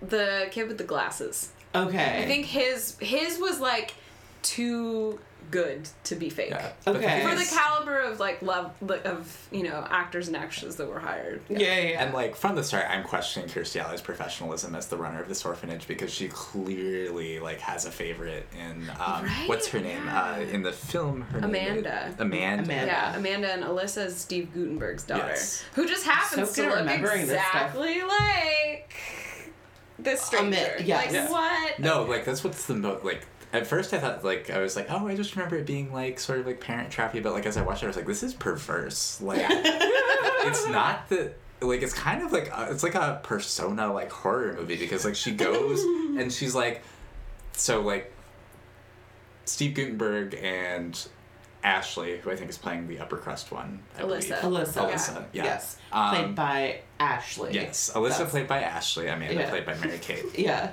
We will not remember We that. won't remember that at all. um, and like so he owns this camp that the like orphans come to and so the orphans are like going up to the house because they think it's like haunted and then there's this whole like almost like get out style thing where like It really is. where like Mary Kate goes up to the house and gets invited in by the butler because he thinks she's the other one. Yes. I'm just gonna keep saying the other one because That's it's very fine, hard for yeah. me to keep this and it plays like a horror movie because she like goes in and like there's this like you would always belonged here like this is where you live Yeah. and she's like freaking out and then like they run into each other and they're like they're not related Yeah. Like it's Yes. not the Parent Trap because they are not related. They just like they're freaky like doppelgangers. Yeah. and the one the one piece of groundwork I think that we need to lay is so um the Mary Kate character is like the orphan who lives in an orphanage with and Kirstie Alley is like whatever her caseworker. She's trying they're trying to get her adopted by a family in Staten Island. Yeah. And I wrote down she's like, Frankie, I gotta go to Staten Island. That's a real line from Yeah. the script. And then Alyssa, who is played by Ashley, is coming home, coming back to like a summer home She's from coming from the academy. from Windsor Academy. from Windsor Academy. she has the like why she has a British accent. well, I think she's trying to do this like finishing school like yeah, upper she has crust that, like, thing, Madonna but like British accent. but like yeah, it comes across as like trying to be British, but I think what they were going for was more of like you know, just like sort of like your gossip girl, like Richard. Yeah. Like, And they still have the thing that I noticed is they still have like the little bit of like the childish like they don't pronounce their R's like Yeah. from the Yeah. from the Full House like how wooed Uh-huh. like she was like how terribly wooed of you and I was like oh they're really trying to bank on that Yeah. Well, but Full then House. like, but then it makes no sense because Steve Guttenberg's out here just like talking like a schlub, Right. And then like the butler sounds like Harvey Keitel. Yes. Yeah. So so she's coming back to the house. Um, her dad's there. Like she's been away. They haven't seen each other for a while. Her mom's dead, and her dad drops on her that surprise. He's getting married in a month, and he has a new fiance. Yeah. And like as much as this woman sucks, I just like I wrote it down here. I just wanted to say like justice for blonde interlopers. They were treated so horribly in the nineties. Any blonde, lady, any Yeah. blonde lady who was gonna marry her dad was like the literal devil. Yes. Okay, is that why Joan Cusack's performance in Addams Family Values is perfect? Because Fester didn't technically have any kids? And, like I think of So like she's not an interloper. Yeah, I mean, Yeah. she's still definitely the villain of that mm-hmm. film, Yeah. and like she should have been nominated for Best Supporting Actress as far as I'm I just think of like Meredith Blake from The Parent Trap. Yeah, Like Yes. and like again, like I don't think that these women necessarily had good intentions, but I just don't think they should have been treated as badly as they were. Yeah, there were, and there were definitely like a category of like good blondes and evil blondes, Yeah, right? Because definitely. like as we'll see in the like the Olsen twins And good are blondes blondes. looked like Princess Diana. yeah, Yes, or like they had Feather sort of hair. like softer features. Yeah. Like the Olsen twins look very cherubic, um, and so Their did like heads are so big. their heads are so big, and they and they look. And in Passport to Paris, I wrote a note down to, for myself. I was like, oh, they just look like Jonathan Taylor Thomas. Yeah, it's like very there was similar. like yeah, Yeah. they look exactly like Jonathan Yeah. Taylor Thomas, and like and. they do. I can't unsee it. I know, I know. If you put him on here, he could be a triplet. Yeah, Oh, Um, why did they never take advantage of that? yeah. I know. I think he was messed sort of on the way out. Okay, well, we'll add well, he was owned by ABC Disney, so Yeah, right, think that could exactly. have happened. So anyway, they run into each other and they're like, "Whoa, you look just like me!" And they have like mm, thirty seconds of like, "That's weird," and then they're like, Yeah, then they just accept it. Okay. Go it. I would be freaking the fuck out. Absolutely. And then be they're like- screaming. They're like, Yeah. "Oh, there's a new mean lady. Let's switch places." I'll dr-. so they switch places. yeah, because Yeah. apparently Amanda can't like stand up for her. Or Alyssa, sorry, Alyssa can't stand up for herself. so Amanda, like you know, the tough streetwise kid, is gonna Mm-hmm. go get rid of this while Alyssa just I guess figures out what it's like to be poor. Yeah, that there wasn't a lot of motivation behind her character going to the Yeah. camp. I didn't get I think that. I guess it was literally just like she wanted Amanda to do like the dirty work for her, and then she was gonna. Just, Oh, like, yeah, that's true. So she was willing to rough it so that Yeah. yeah, Amanda would go do the hard work. And that's where she learned about sloppy joes, which I think is all of our like. I remember see so uh, I talk so about being an, about an, an immigrant all the time, and the scene of her eating the sloppy joe is disgusting. But right before that, when they slop that Yeah. meat onto the bun, I remember seeing that as a kid and being like, "What is that? I want that so badly." Um, and then you see her fucking mashing it into her mashes face. it into her face like it's horrifying. so terrible. and, she, Like- and she calls it something like truly awful, like some like You like said it was like a messy hamburger, like the Yeah. the like very messy burger, and then Kirstie Alley's like, "It's a sloppy Joe. yeah. Oh god. It's your favorite." You know, it's your favorite. uh, okay, what? But why is she just like I don't know? It's just like really unsettling the way they film her. Just like it's, Yeah, and then they and they make sure that they have like a residue of sloppy Joe like within an inch diameter of their mouth for the whole rest of the dialogue scene. Ugh, it's Carrie was watching it with me last night, and sh- I just had to. I said out loud, like, "I'm so upset right now," and then she, like, the whole rest of the movie was like, "You really are still upset about that sloppy But have Joe you ever scene." seen a kid eat? Like, it's not that inaccurate. Kids are gross. I know, Kids but are messy, but like Imagine I feel watching this on a big, like, in a theater. No. You are seeing like eight feet like you could that. you could be like in it. yeah, Yes. yeah. No, I agree. It was extremely disgusting. And like also like really most of the most memorable scenes in this for me involve food because then Yeah.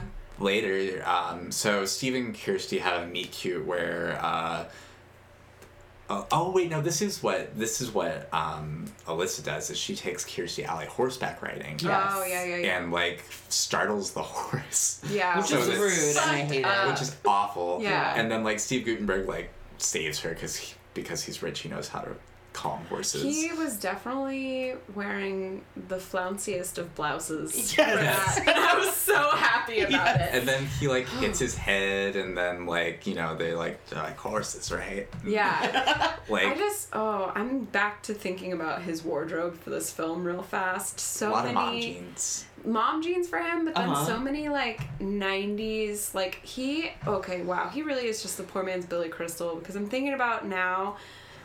Uh, in City Slickers, the outfit that Billy Crystal is wearing at the beginning is the same as what Steve Guttenberg is wearing. Well, it's like almost like it's like this weird, like almost like romance novel cover, like Yeah. get up, and he was just like going out for a Or, like, regular ass ride. Paul Yeah. Reiser, that was another big '90s Yeah. Yeah. star. He was in All that. these like yeah, like not. that was a really good time if you looked like a schlubby dad. Yeah. I was gonna say like You not was, very like- good-looking men. Ball was in your court. Yeah. And- well, and it's like then you get why people were flipping out about Alec Baldwin and like the Baldwins because you're Right. like, yeah, compared to these guys. Yeah, yeah, yeah. Uh, these guys. I mean, he's Beetlejuice, sure. Yes. That's a likable Alec Baldwin. But yeah. Yeah. No, And- I noticed. I noticed the blouse as well. Yeah. Um, I was like, wow, this really reminds me of like the Jerry Seinfeld blouses Yeah. that he used to wear that are like, why are they a triple XL when Yeah. you tuck it into your shirt? It sort of creates like Oh, so a bad. tent around you. But Yeah. oh, I wanted to mention one thing. At the beginning of the movie, um, Kirstie Alley is or or um, Mary Kate's character is like, why can't you just adopt me? Why do I have to go meet this family? And Kirstie Alley's like, what me? I don't have a husband. Yeah. And I'm just like. I, like it almost passed me by and I was like, wait, she just told this child that like, yeah, she would totally adopt her, but she doesn't have a husband and that's Yeah. why. She said the money thing too. She But did say yes. she did say Yeah. that. Like I think that the salary was just important. Yeah. I Uh, uh, really fast too at the very up top in the film. I loved when Kirstie Alley was like, "I'm coming down," and then like on this super crowded street where like a sea of children are playing stickball, she walked out the front door of the orphanage and immediately hailed a cab Yes. on that side street, and I was like, "Ah, New York!" Yeah, yeah, yeah, yeah. There's cabs Absolutely. everywhere. Yeah. Why couldn't they get? I'm get them? A, drowning in cabs.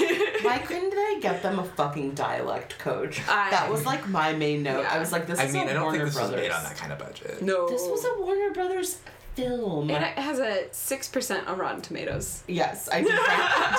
But I'm just saying, like, maybe if they invested in the children's future, they would have been better. Because, like, the children are our future. them a dialect coach, like a New York accent and a and a British accent. If you need that, Yeah. that's never gonna lead you astray. Which also is bringing me back to how Nicole Kidman was basically Australian in all of season two of Big Little Lies. Yes. Okay, we back to it. Take yeah, two. yeah, yeah. Just a quick callback. But yeah. So anyway, I just really think like the food scenes are the most memorable ones Well, because what then like later, remember? well, because later after Yeah, like the food fight. um, because bad mom goes on like a shopping spree, which I, I love shopping sprees. Yeah, we didn't get enough of that montage. Yeah, we should have had way more of her like there's a director's planning. cut. Yeah, gotta find it. Um, but then so like they're hanging out and like at one point like they go down to like the mess hall. Be oh because he wants to ask Kirstie Alley out for lunch, but she can't because she's on mess hall duty. So they go, and like As, as as you do. as you do. And like they're sitting there, and I remember like I have it written down. Like at one point, like he like mentions that his wife is dead, and Kirstie Alley's reaction to this is the funniest thing. She's like, mm, "Sorry," Yeah. She's like, oh, sorry. Like, Yeah, that one was. and I was like, "He just told you his wife's dead." Like, Yeah. she's like, mm, good, the billionaire single. and then they go right from that into, of course, starting a food fight Food because fight. that's what you did. Which also, who gets horned up after a that food was fight? so. yeah, they jumped into the water fully Yeah. clothed That's because like this is a- G-rated film. yeah. That's such a big '90s thing, though. It's just fight, like yeah. a whimsical food fight. Yeah. Ugh, I hate It's But it. how much- disgusting. It's disgusting. But how much were you like going to school every day? Like maybe today's Okay. the day. I was hoping I was, getting sloppy I, joes. I, I was talking with I was talking with Roger about this because we're also watching Passions right now. Oh yeah, yeah. And they were like, so like I watched like. 90s movies and passions when I was a kid, and Yeah. I always thought like someday I'm gonna get amnesia and I'm gonna be in a food fight. These are two things that happen Yeah. to everybody. yeah. yeah. Have you all ever seen a food fight like in real life? Never. No, but I have amnesia, Like, so I wouldn't know.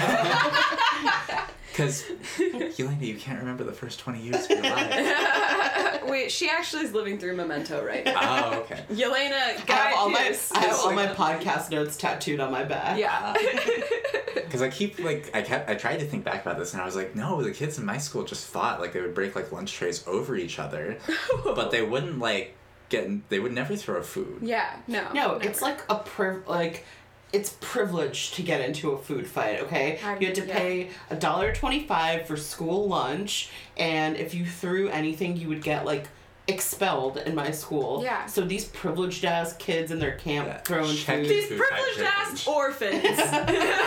um, But well, like, also the people who start the fight are the adults. Yes. Yeah. Ugh, I mean, there is like a mishap because like I forgot it was the orphans. 'cause Because- the rich camp. yeah, because like uh, Alyssa's trying to hide the fact that they're twins at this point still. Yes. So like she trips a kid to like distract, and then macaroni lands on Steve. They're Guttenberg. like- are not twins. So it seems like they could have just explained it to this adult. So I have to admit something, which is that I fell asleep during the last 25 minutes. It's an ungodly long movie. Oh, it I almost two. texted y'all, "Oh my god, there's 40 minutes left." So it's I actually too long. don't know how it ends, and I'm only finding out now. So there's no secret reveal that they're twins. No, they're not twins. No, they're not twins They're not film. related. They are not. There was no like. There's no biological No. connection. There was no like. This is not a um, reuniting of like lost yeah, lovers. Fuck. It's just random. I assumed that like the mom died and the twin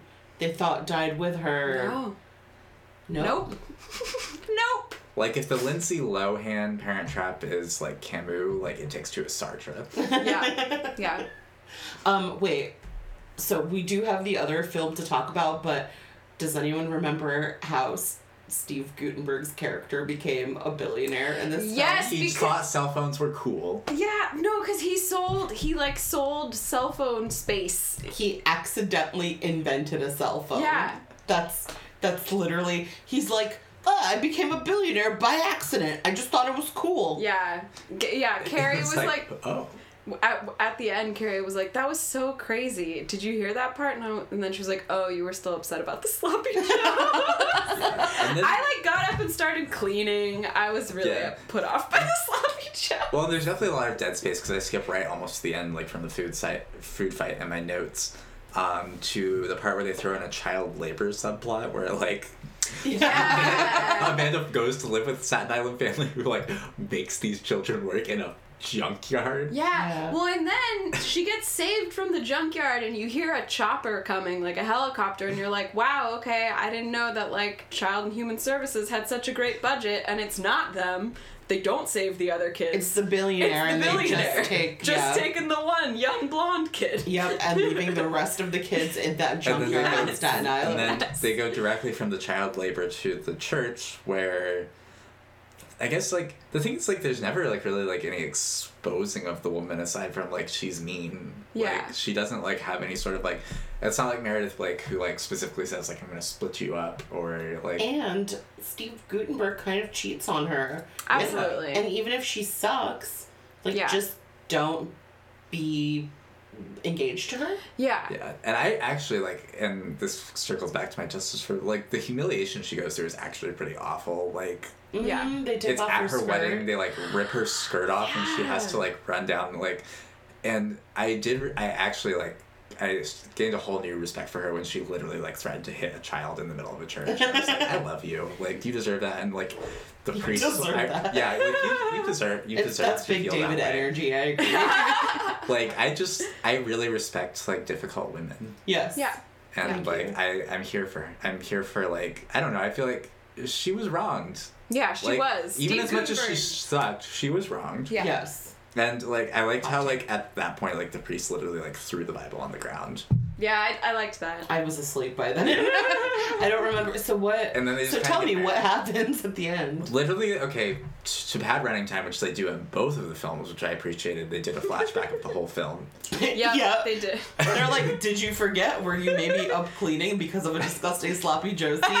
Here are the highlights. Here's the highlights. So like they're in the water. There's a food fight. Like Yeah. What a fucking weird thing to do. and then they just I like and then they're just in love and like I don't even think they like really show like an after scene. Like it just kind of ends there. Yeah, Like, they don't. They're getting together. Yeah. Kirstie Alley and Steve are getting Uh huh. together. Kirstie and Steve are getting together. We have no idea what's gonna. If it was a real '90s movie, they would have just gotten married in that church right away. I mean, yeah, they're definitely smooching right in front of the church while people are still leaving. The, his wedding day. Yeah. So he's like Failed kind of a piece of shit He's totally. I mean, he's a piece of shit. billionaire, Yeah. so yeah. he's a piece of shit. Yep. It's true. for accidentally inventing the cell phone. Yeah. Hoot accident. Um, the thing that I loved, and I really want to talk, Passport to Paris is very fresh in my mind, and honestly, in so many ways, Way less better. complicated. But wait. Yeah. Um, but I do want to call out, like, the 90s fashion, which was Mary Kate's very big, like, um, fl- flared overalls, and Yes. Ashley's straw hat with the big flower Yeah. up Oh top. my Yeah. God. I wanted one of those so bad. Yeah. I always associate that with the cover for My Girl. Yes. See, and I always think of Blossom, her friend Six. hmm Yeah. That was a good hat. Yeah, that was a good hat. And then a, Yeah. a pantsuit on an eight year old. shoulder pads. Yep. With shoulder pads. Yep. So, um, consensus is watch this film. Don't. Yes. Absolutely don't. They, It was I, I just have so many notes about um, Ashley's like fake British accent where she's like, "What? I- what were you thinking, Daddy?" And I'm just like, "That's Yeah. My Ugh. tolerance for what most people would term like trash is very high. Like, Yeah. And so, like, I loved this. Yes. Like, I eat this kind of stuff up. um, I love, like, I just love things that are, like, low budget and earnest a lot of the yeah, time. I get that. Um, and like I love, I guess I also just love like the bizarre nightmare logic it works under, like that they're not related, and like this is just a thing that's happening, Yeah. There is something." Um, and you know that they like had to come up with a spec script that was Parent Trap, but not that. Yeah. Yes, and and there's something Lynchian that sort of a Lynchian thread through all the Olsen twin projects. Well, because they could always change identities at any time. They can change identities. I think Passport to Paris has some real Lynchian moments, like in the museums, where it's just Oh, like, yeah. And I'm like, am I watching Inland Empire or a Mary Kate and Ashley Olsen oh film? my Yeah. god, he should have cast them in the Twin Peaks remake. Should we talk about Passport to Paris? Absolutely, Yes. I love this movie. Um, okay, so something I noticed that carries over between both films Mm-hmm. is a hatred of escargot. And oh, a butler. Yeah, we didn't really talk about the butler in It Takes Two, but there's like kind of a prominent butler who plays a father figure. Yeah. Again, nothing on Martin from the Parent Trap. I Yeah. just have to say it. Yeah. So, uh, w- w- I'll just sum up Passport to Paris. uh, two teenage girls live in a town in California. Their parents are like, "You're too, your worldview is too small, and you're like too obsessed with boys and image. You're going to Paris," and then they're in Paris. But and can- guess what? They continue to be obsessed with boys and their image. Yes. Yeah. okay, so I loved like um the very like Tree of Life opening because it started with like the globe Uh-huh. Yes. and then it just like took us down into like the lived experience of Mary Kate and Ashley in middle school. Okay. Mhm. Um and I love God, I just loved I just loved the opening where they're like they're looking at some girl's hair under the microscope and they're like Kelly has split ends. Yes. They're like Oh my god. doing right? a bounce bounce in the math room or like, numbers There's- lab. The thing that I noticed was Comic Sans as Uh-huh. the Yeah. like credits, and um, their made up slang. That was like a thing they tried to do throughout the whole thing. They're like the most important. Like we study things like slang, and then there's a sentence that's like she was edging on my sweetie, so I threw like the bounce bounce at her, and I was like, that's Yeah. not slang at all. Um, and then they're like Kelly has split ends. Um, and then so there are these. The inciting incident is there are these two boys, Shane and Kyle, that they want to talk to at the lunch table. So first they gaslight these cheerleaders. into thinking that- Colleen and Darlene. Yes. Yeah. Into thinking that they that uh, the meatloaf they just say it has E. coli and F. coli, Yep. which I loved. I was into that. Um, but then like they get home and their dad looks exactly like Anthony Perkins, so I was like having some real like psycho moments. It was, Yeah. He did. um, and then like they use and so like and then they're just like talk. They keep like learning about Napoleon as like in social studies as like foreshadowing as to where Yes. they Yeah. go. Mm-hmm. And but like these parents are such like they are nagging on their daughters who they admit get straight A's. Like they're like, you get straight A's, you do everything great, but like you're not good enough yet. So we're gonna send you to. Paris. And I think that that comes from the shitty grandfather Mm. who we're gonna talk Mm, about. I do. fair. I do also like that they talk on headsets while doing dishes. Yes. Yeah, because I was also like, damn, who bought you those headsets? Right. Your parents That's- who are like, you need to get a life. I But think also, like, but also like this shows like the undervaluing of like teen girl like things. oh, in yeah. that like for sure. at the time that their parents are like nagging on them for like being obsessed with boys, like it goes to a scene where they're talking about how they plan their entire spring break and they do it like down to a T and they leave time for hanging at the mall. They are No. efficient, they are Yeah. organized. like they don't need they don't I mean like ecstatic that they got to get their free trip to Paris, but Yes. it's not because they needed to be improved. Yeah. That actually upset me kind of because I forget that when you are a kid, you have no agency over your own time. And when their parents like came in and were like, "You're going to Paris," I was like, "Oh, sure, that's really nice," but like. They already have plans for next Yeah, week, and, like- and no one has to honor them because Yeah. you're like 13. Yeah, and when you're 13, like honestly, you were gonna have more fun going to your school dance than going Yeah. to Paris. yeah. yeah, Definitely. especially with your whack ass diplomat grandpa. Which is a good segue to well we we do need to talk about how shane and kyle suck and get them like mistaken That's oh, true. Oh yeah. They also just did suck. yeah Did you Um, like Passport to Paris? Oh, no, I was just all these dudes. Yes. was like, oh. i did notice also that there was a fake band poster in their room at home for a band called shattered pupils which yes. i loved i did look it up to make sure it was That's fake. not a real. No. That's not a, I because there are other real musicians in the film that i'll talk about later Yeah. and they're I and love they. I think they had like stickers in their lockers that just said like rock and roll. Yeah, they did. Oh man! And one of their lockers had a built-in CD player, and I was like, "That's pretty dope." A built-in. What Yeah. are they doing? It was like- Jamming around the CD player. I guess. yeah i mean I didn't see any speakers attached to it, but there was a place to insert a Yes. compact disc. Yeah. so then it's just like you're going to Paris. They hop on a CGI flight that they narrate. It's beautiful. Oh wow! Yeah, I did love that flight. Um, yeah. And so they arrive. Um, we learn that their grandpa is the ambassador to France. And they also basically land in the Eiffel Tower. yes. Yeah. Well, I mean that's where the airport is. Like into the Eiffel Tower. Yeah. Yep. Mhm. Um, Perfect. and so they immediately meet like their grandpa's fussy assistant, assistant Jeremy, who like in a more courageous film would just be gay. Yeah. he reads Instead, he dates a supermodel later. And Oh my God. I love her. She's great. Yeah, she is great. Um, but there's like also like immediately my first thought like there's a non-zero chance that their grandpa's involved in war crimes. oh yeah, for sure. absolutely. or like, Clean Water Act. Or a Clean Water Act, which ooh, I have some things to say on that. the, the whole movie is basically like them just trying to recreate what would have been their spring break yeah. at Yeah. school because they're like, Paris. I don't want to go to fucking museums. That's fair. Yeah. yeah. I don't want to like um, hang out with eat escort. I loved Oh. the scene where they eat The all the French food. Yeah. all the French And, food. and she tells the like chef, she's like, check please. Yeah. Yeah. so they pretty get good. served escargot, then they get served foie gras, and And then like uh, calf But I have to say, Yeah. like, First of all, I'm like, wow, what is this menu? Like, literally the richest French dish Yeah. after richest French dish.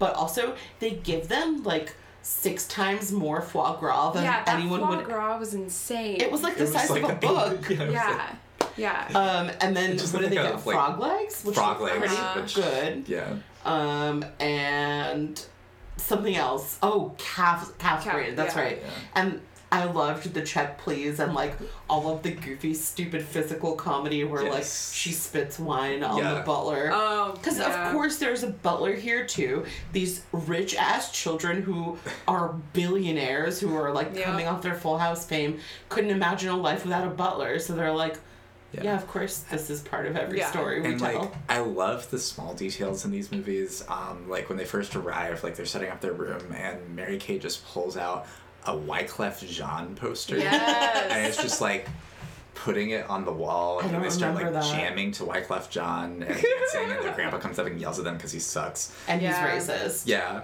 and, and, like, and then You've just and then- decided all these things. and- well, and- probably, but and then later, and then later, like they pull out like a Lauryn Hill, like the miseducation of Lauryn Hill. Like they had great taste. And they're also dressed like a Delia's catalog. Yes. Yeah. Like they're they're midi like like camisole dresses Yep. and like and all of capris. the capris with the, The Steve Madden capris. platform and slip-ons. and the like tiny sunglasses. tiny- Oh, we tiniest forgot to talk about tiny sunglasses. Well, that's just like it's it's wild to see their fashion influence. Big still 1989 today. energy, which is coming Yeah. back in it's the back. It's back, Yeah. baby. I saw them and I was like, that looks like Kylie Jenner to me. Yeah, And oh, Kendall. absolutely. Yeah, That's like the glasses they wear Uh, now. yeah. There was a lot of like prophetic stuff here. I just have to like mention the Louvre scene. because oh, Yes, Oh, please, yeah. let's It's- talk They about go it. it's in- iconic. It's iconic. Like they, they like they. It's step- iconic. It is. They there's no other word for it. They show up. They go into the Louvre, and it's like it transforms from our reality into a different reality. Where That was the Mary Lynchian Kate- moment yeah. Yeah. Mary Kate and Ashley are experiencing the entirety of art history all at once. Like Yeah. it's coming. They're in a CGI like. Do you all remember those like? I think they were like Dorling Kindersley videos. Yeah, And they would open with you going through this like fake like CGI museum. It's very much like that, Mm-hmm. but except like made in like Microsoft Paint. Yeah, Mhm. it's truly horrible. But bad. beautiful. like I yeah, love but it. just like the motion graphics, it's just it. Yeah, It's them in and they're front of doing like that screen. shuffle, Yeah. that shuffle Yeah. walk that you do in front of Uh-huh. a green screen, and they're like, Yes. uh, but then it starts slowing down. And then they're like, I want wanna- pizza. I wanna go home. that. Yeah, that is. Um, dumb. it's just like, yeah, just like you have to look it up on YouTube if you're listening at home. Like, there's no way to describe Yeah, this. Passport to Paris, the Louvre scene. Like- Just Yeah. look it up. did more to change cinema than Jean Luc Godard has done. 50 films. My very first review of this film was like Jean Luc Godard was just he fucking wishes he could make something. and I stand by it. Is Yeah. that when they meet the French teenager? The French. That happens quotes- on their way to the Louvre because Yeah. they like run out into traffic and there are these mm-hmm. two like flower boys. flower boys. Flower well, on delivery like boys. on like mopeds. Boys Yeah. de fleur, if oh you my will. god, Ooh. the horrible French that these American Oh, actors. One of Oh. them is Gregory Peck's grandson. Wow. Uh, the black haired one with the bucket hat. Yeah. He's Oh. Gregory Peck's grandson. He Wow. was, that makes sense. He was Is more it? handsome of the two. So The like other one was pretty rough on the Atticus Atticus Finch's line. Yeah. Oh my god, they're French. Like the lines that they make them say, I'm like, damn, y'all couldn't even get And also some like French actors. Yeah. I do like that. The, I do appreciate that this movie doesn't like take the dark timeline where like they're bad or like because like the thing they do where they uh-huh. like run Yeah. off with these strange French boys is like super dangerous yeah. Yeah. and like terrifying to consider in like any other circumstance. But Yeah. like it's it's kind of nice that they get to just like. But it's an have it. Olsen Twins movie, so Yeah. like nothing that bad's gonna Um, happen. And I common- loved yeah. one of them saying, "I wouldn't be able to tell the Mona Lisa from Lisa Simpson." yeah, that was a great line. Yeah. But also, what I love about all of these movies, and this was true in It Takes Two, and it's true in this movie, which is that like very short timeline. So in It Takes Two, like the timeline where they switch places to like, um, do all of these events with like Kirstie out, Yeah. like uh, make the clay thing, or like, what does she do with her dad? She does something with her dad. I don't remember. Oh, they just like uh, play in the inside pool. Yeah, there's Yeah, like they a just be rich together. Yes, they Yeah. they just be rich together. There's like a hanging out montage, it's literally like three quarters of a day. To which I say, if they were able to do that so quickly, why were both of these movies so long? I know. well, and it's the same. In, Passport to Paris didn't feel as long. It Takes Two was too long for me. Yes. Passport to Paris, not a moment was wasted. Every shot was important. So like after, I also love the way like I mean it's clearly just like to show iconic things, but the way they treat like Parisian geography is just like so disorienting. 'Cause, like Yes. one second they'll be Yeah. at the Louvre, and then the next second they're in Montmartre, which is like Mm-hmm. way far away, and like so they're eating lunch and. Uh, they're on those mopeds. and Ashley's well, no, this is when they go to lunch with Jeremy and we meet Brigitte. Oh, they have a car. Brigitte. yes. Oh yeah, we should talk about In her Brigitte. cowboy hat. Yes. she What appears. a hat. This movie predicted yeehaw energy. It's true. And it predicted that for some reason, uh, a supermodel in her late 20s would definitely want to befriend these 13 year olds from. Uh, Which I love. It's Brigitte is like a really sweet and good character, and Mhm. I actually like love that they included like a kind older woman who's Yeah. like there to like Yeah, I don't know, positive just- role model. yeah. Believe in them. She's Like- like, on their side. Yeah. She's an advocate. she's an advocate Yeah. for them. She is not only beautiful, but she's intelligent. She got Yeah. her master's. We learned exactly. Mhm. and she's just supermodels because that's where the money is. Yeah. That's true. Yeah. I think it's I think for me the funny thread is that we're supposed to believe that the Olsen twins that these kids are so charming that no one could resist their charms, even like a supermodel because then they run into her later at like the um Oh, yeah. Luxembourg Gardens. yeah, Uh-huh. yeah, at the Luxembourg Gardens. And like she's in the middle of a photo shoot. She's supposed to be very important and she just stops to be like, Hello, little girls Yeah. who I met. Like I remembered both of your names and she like goes and hugs them. And I'm like, I just love that the the impossible thread is that like everyone loves them so much that they become the center of all attention. I mean, yeah, Yeah. but it's because the world really did. They made so much money and They sold did. so much shit. but I don't think the world loved them in 1999. yeah. I They mean, did? like, I mean, like, I mean, you if you watch the VHS, like, I mean, that's uh, like the height of their fan club. Like, they were, like, I don't think we have celebrities like the Olsen twins today. Like, I No. think they Yeah. were the last of a very specific kind of Yes. child celebrity. Yeah. That, like, you could build an entire like. And they still line and they still have that empire. It's just more understated. Yeah. Yeah, I mean, Well, it's like fashion lines. Yeah. Yeah. And it's I mean, there are certainly I mean there are, cer- have certainly been huge Disney stars like Ariana Grande, like Demi Lovato, and Yeah. But they're all older. Yeah, and they've all had to like go on this sort of like, I don't know. They like are still like I don't know. They feel like very much more at the mercy of the industry Hmm. than like the Olsen twins. Like you knew what an Ol- like the Olsen twins were like an, an industry unto themselves. yeah. I think Right. outside of Ariana, yes. Yeah. I, I- Ariana's because pretty much Ariana's conquered yeah, exactly. I think days. what's interesting about these to me is that like it was young kids making movies for other young kids. Yeah. And that's not a thing we really have now. Is Yeah. like Ari because Ariana Grande is so much older than a lot most of her fans. Yeah, but I'm talking about when she was like on Disney shows. Oh, gotcha. I'm talking Okay. about specifically when when those Disney stars were the age of of uh, Yeah, Mary yeah, Kate yeah. and Ashley and Passport to Oh, Paris gotcha. type, stuff. yeah. Yeah, so like Zendaya when she was on that show with Bella Thorne when they were Mhm. like 17, you know. Before she was Michi. Yes, exactly. I will never Wait, see you it. finally watched it I though, did, I did. Okay, good. Um, Wait, can I just say Yes. before we go on? I, I just keep looking at their haircuts, and they have these like really specific God, I wanted '90s. those haircuts. That's what I was gonna Yeah. say. Like they have this for our listeners. They have this these very specific like um, between chin and shoulder length haircuts that are like flat ironed, Mm-hmm. um, blonde, uh, sort of asymmetrical, but like they're sh- a little bit shorter and layered in the Yeah. front and longer in the back. My my frizzy Jewish ass hair did not want to do this at all. But Yeah. man, did I try! And every time I got a haircut, I would cry because it didn't look like this. Yeah, I wanted to look like that too because I didn't realize that they didn't that they like had a team of people that did their hair for Right. them.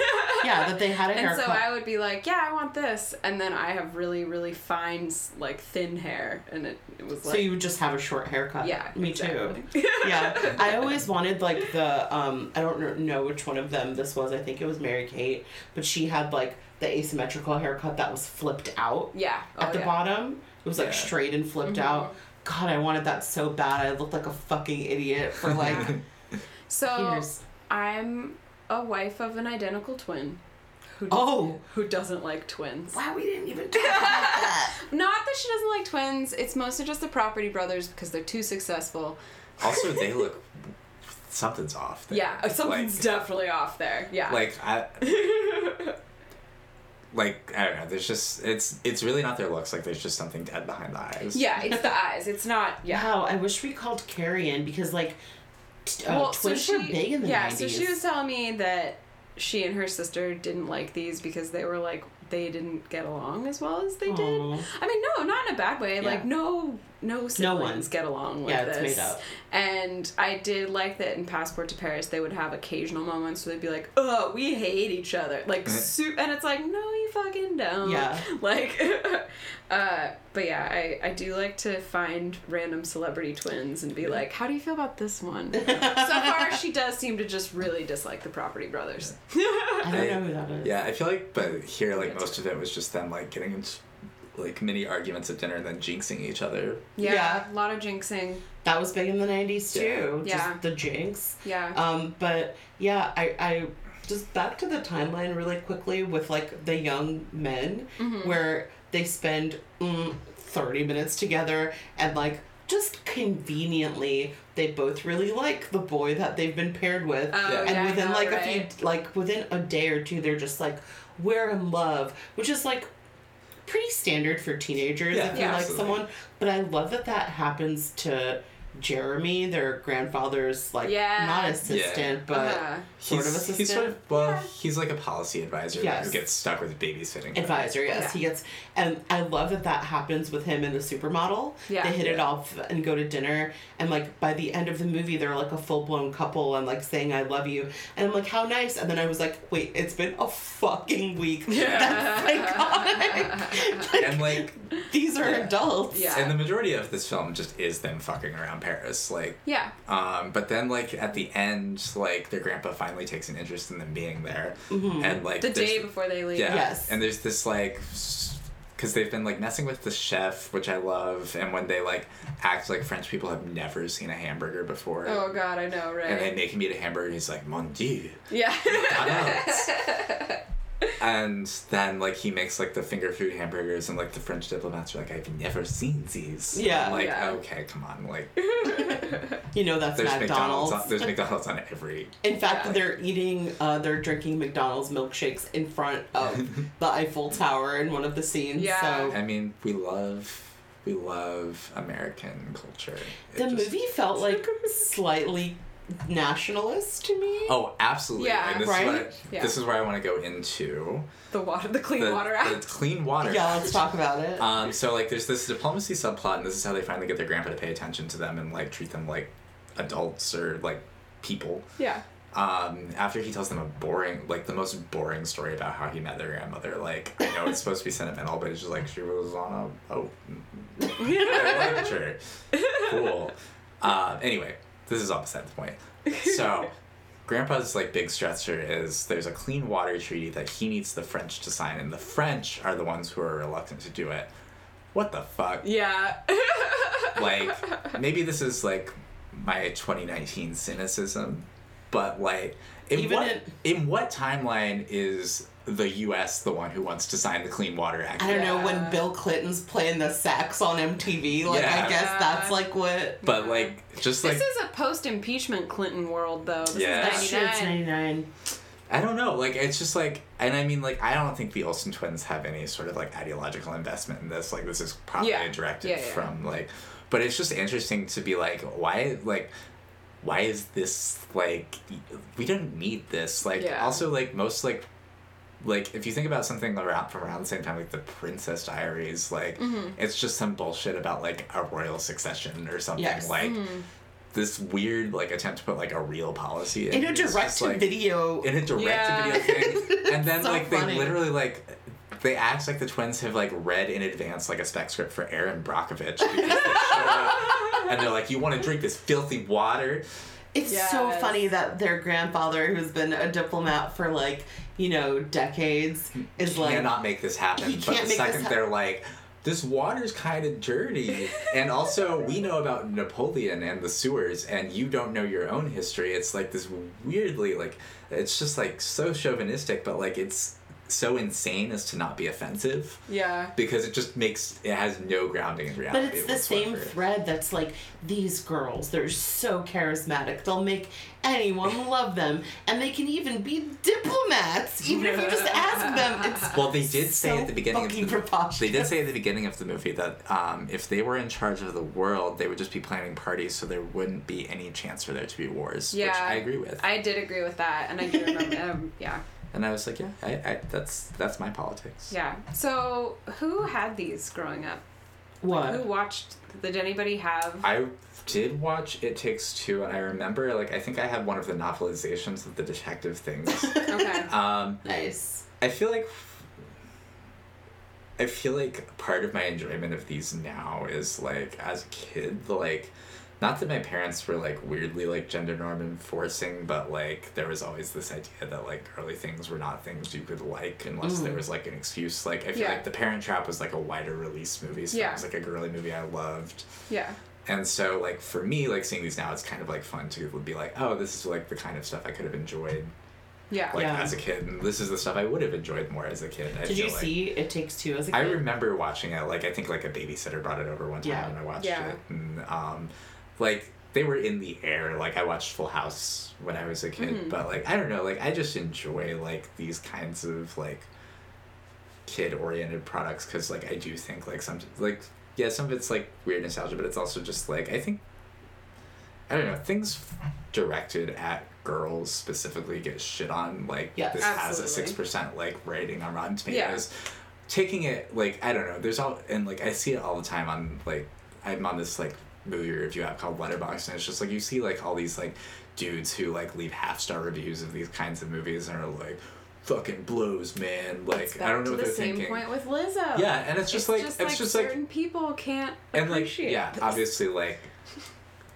on one hand like it's this like capitalist like Yeah. it's kind of exploitation of two girls although like i kind of want to like when we get to the end of the discussion just sort of like talk about the olsen twins and like where they are and where Yeah. they ended up because i think that it's an interesting like kind of one of a kind like story We, we should talk about it. We can talk Um, about it now. yeah and like maybe that, that can be our segue because like they basically like go back home until uh, they get shane and kyle messed up which i liked Yes. Ooh, that was great. that marinated the whole movie and then they got Uh-huh. their revenge and they said froyo love that yes. Yes. um, Love that for them. But like, I guess like I love stuff like this. I love like the film Bratz, which is actually I've a never good movie. seen Bratz. Um, thanks again. Thanks Deirdre again. and I. Thanks again to Roger who like made me watch it, and they were like, "This is actually really good," and it is. Nice. Like, it. I I guess like I like holding space for things that are clearly marketed like this isn't like you don't get passport to paris and think like okay i'm about to watch like a stone cold like cinematic masterpiece like it's Yeah, yeah. made for a reason yeah. and if you can approach it that way like they're really fun and like both of these like i mean for all the jokes i make about like oh it's horrifying like they're actually like really inoffensive and like Oh, oh they yeah. are like They're so easy to watch. they're pleasant Yeah. and like it's nice to have pleasant things Absolutely. The only thing I would say, so I saw It Takes Two in theaters. The only thing that these kinds of like direct to video movies aimed at teenage girls did to me, I think. I don't know that I watched a ton of them, but I've just watched like a ton of romantic comedies. Mhm. Um, and I think that somewhere deep inside my psyche, like I got the idea from these movies that like love is easy and like happens quickly and there's no work and th- that's like super silly and maybe me being like reading too far into it but watching passport to paris i was like oh stuff like this really fucked me up yeah. as a kid where I was just like this is the kind of love you're supposed to have. Mm. This is the kind of attention you're supposed to have. Yeah. Like someone should act this specific like chivalrous way to you. Like Yeah. so that somehow lodged itself into my brain, which is kind of one of like the things that I think is bad about these movies. Not that I think they are bad. I'm just like sort of Yeah. evaluating how they fucked me up. But I also love stuff like this. Yeah. I wasn't an Olsen Twins fan, probably because I tried to not associate with girly stuff when I was younger because I wanted to seem smart, um, which is like misogyny. Yeah, Um, no, it made me think a lot about like all the internalized misogyny that I dealt with because I totally shot all over the Olsen twins when I was a kid. Didn't want anything to do with this. And you're like, They're 2 Are- years older than me. They're, they're two years older. than you. 86. Yeah. Okay. Yeah, so like four years older than me. yeah. So, and I like was, yeah, like Spice Girls was like the only like real time I let myself enjoy things that were targeted at me and my Mhm. girliness as a Mhm. kid. I Yeah. remember even like as a kid, like s- the Spice Girls, I had to like ironically enjoy. Like I Yeah. remember, like I had to think like the song was stupid, Mm-hmm. Yeah. Like Yeah, in I order think- to enjoy it because like I couldn't just. Yeah. I think that was I think that was the case for me too. Where when I was like eleven, I very earnestly liked it, and then after I realized, like basically after the idea gets lodged into your brain that like um, female performers and artists and actresses aren't like as valid as men. Um, you like I remember sort of rejecting it and being like, "This is dumb. This isn't Yeah. serious. This isn't smart." Yeah. Um, which is why I like love all this bullshit now. And Yeah. we should talk about the Olsen twins. We should talk about where they're at now. I was doing some research because, um, I guess like I'll I'll just say what I found, which was like I feel like their names and their faces were so at the forefront of their fame when they were kids. Yeah. And even when they were like teens, um, that now I almost I was like kind of under the impression that they're just retired, and they are retired from acting, but like They make hella clothes. they have Mhm. all of these super successful fashion lines which like i know i knew elizabeth and james was them. I did not know the row is theirs um, and that's like a super super successful clothing line that's you know very expensive and high end and so it's interesting how they've pulled back their image Yeah. Yeah. and their names and their faces Yeah, and are I- super private I think that like yeah, it's hard to say like what, but it is interesting to compare them to other like child stars of like a similar time. Like you think of like Lindsay or other JTT. JTT. jtt who's, Yeah. who disappeared on us Yeah. Yeah. mandy Or- moore Still going Different. strong. different, but she had a. That was more of like the Ryan Adams thing, though, Yeah. of her disappearing from. Yeah. Yeah. Exactly. Yeah. Yeah. Um, but I think of like I think I just think it's so because I would I also did like research and I was like oh like they became CEOs of Dualstar which is like their like company Mhm. Yeah. um, at 18 so like somebody set them up like Yeah. to be like responsible i guess and like i don't want to give like credit because i don't know like things behind the scenes but it just seems interesting where like and if you think about it like a lot of like i think that they got themselves out of the limelight right before like that like time in the mid 2000s where it seemed like everyone like of like especially specifically like women child or young stars like it seemed like we all wanted like blood sacrifice. I would say mm. Ashley did, but Mary Kay was still very much out and about during. yeah she was like she was She more was of a more public of at the the two, time. Wasn't Exactly. she um?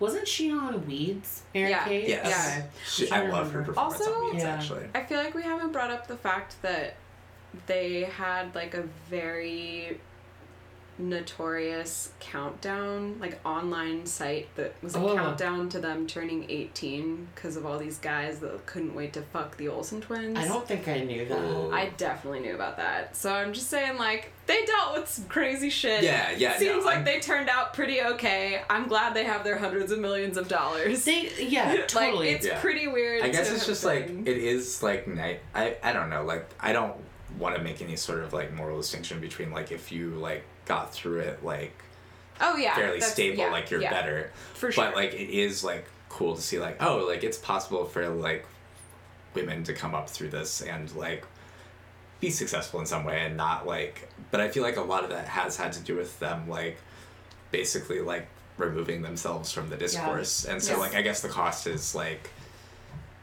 they don't have like that public influence Yeah. anymore and they are very much like private. Um, they show up at the Met Gala every year, Yeah. completely not on theme, love them. Yeah. and, and they went to NYU at the same time that I did. Yeah. And they, um, I mean, I was only there for a year and a half, but I just remember there being like all of this buzz about them being there. And I think that was also like the time when, I mean, they were probably still a little too young, but like, it kind of felt like they pulled themselves back from being in the line. Like, they basically retired from acting. I feel like New York Minute was pretty much when they were like, we're, we're, We're done, done. for a while. 2004. And that Yeah. was Yeah. when they were 18. Yeah. Um, and maybe that was when they got their company and were like, we can close it now, or like we can like we got this money, we're done. Yeah. Um, I don't I don't know what their relationship with their parents is like. Yeah. Hopefully, they're the ones that set them set them up for I success. know their parents divorced, but that's Okay. about all I know f- from that. Well, and they have another very successful. They have a sibling, a sibling, uh, uh, yeah. Elizabeth Olsen. and like she has a very different career than them but like clearly these were like industry savvy parents Yeah. right um I because mean, they're they got all their kid on Full House. Kids yes on Full House. yeah. um but yeah i don't know i it made me really happy to read about like what they're doing now because i'm like yeah they definitely seem kind of eccentric and like Oh, disconnected sure. from yeah. the reality that we all live As in you would be if you had 400 million. Yeah. Totally. And like they both have notoriously like dated men that are like significantly, significantly older than them. Yeah. Yeah. And that's probably just because they've been like working since they were two fucking years Yeah. old. Yeah. Um Yeah. I mean, yeah, and I don't want to read too much into that because No. like they're of age, like they can consent to those relationships. Totally. Like, yeah.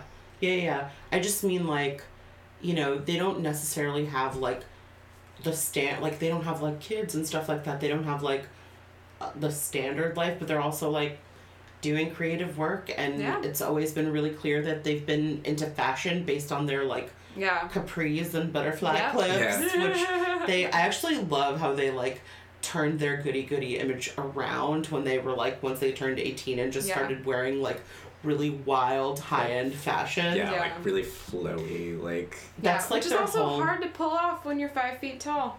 Yeah. It's a lot Yeah. of fabric. That's all Yeah. I'll say. uh, short, they are short tiny, Sally. tiny, I'm trying to think people. of Yeah, exactly. the- Real small Sally. Real the small- RSS. love that. But I don't know. I had so much fun like watching these and catching up on how ridiculous like child stars were and Yeah. being like, cool, they're like successful and still friends, I guess, and like yeah, you still don't, do like, stuff together and still have businesses together. yeah.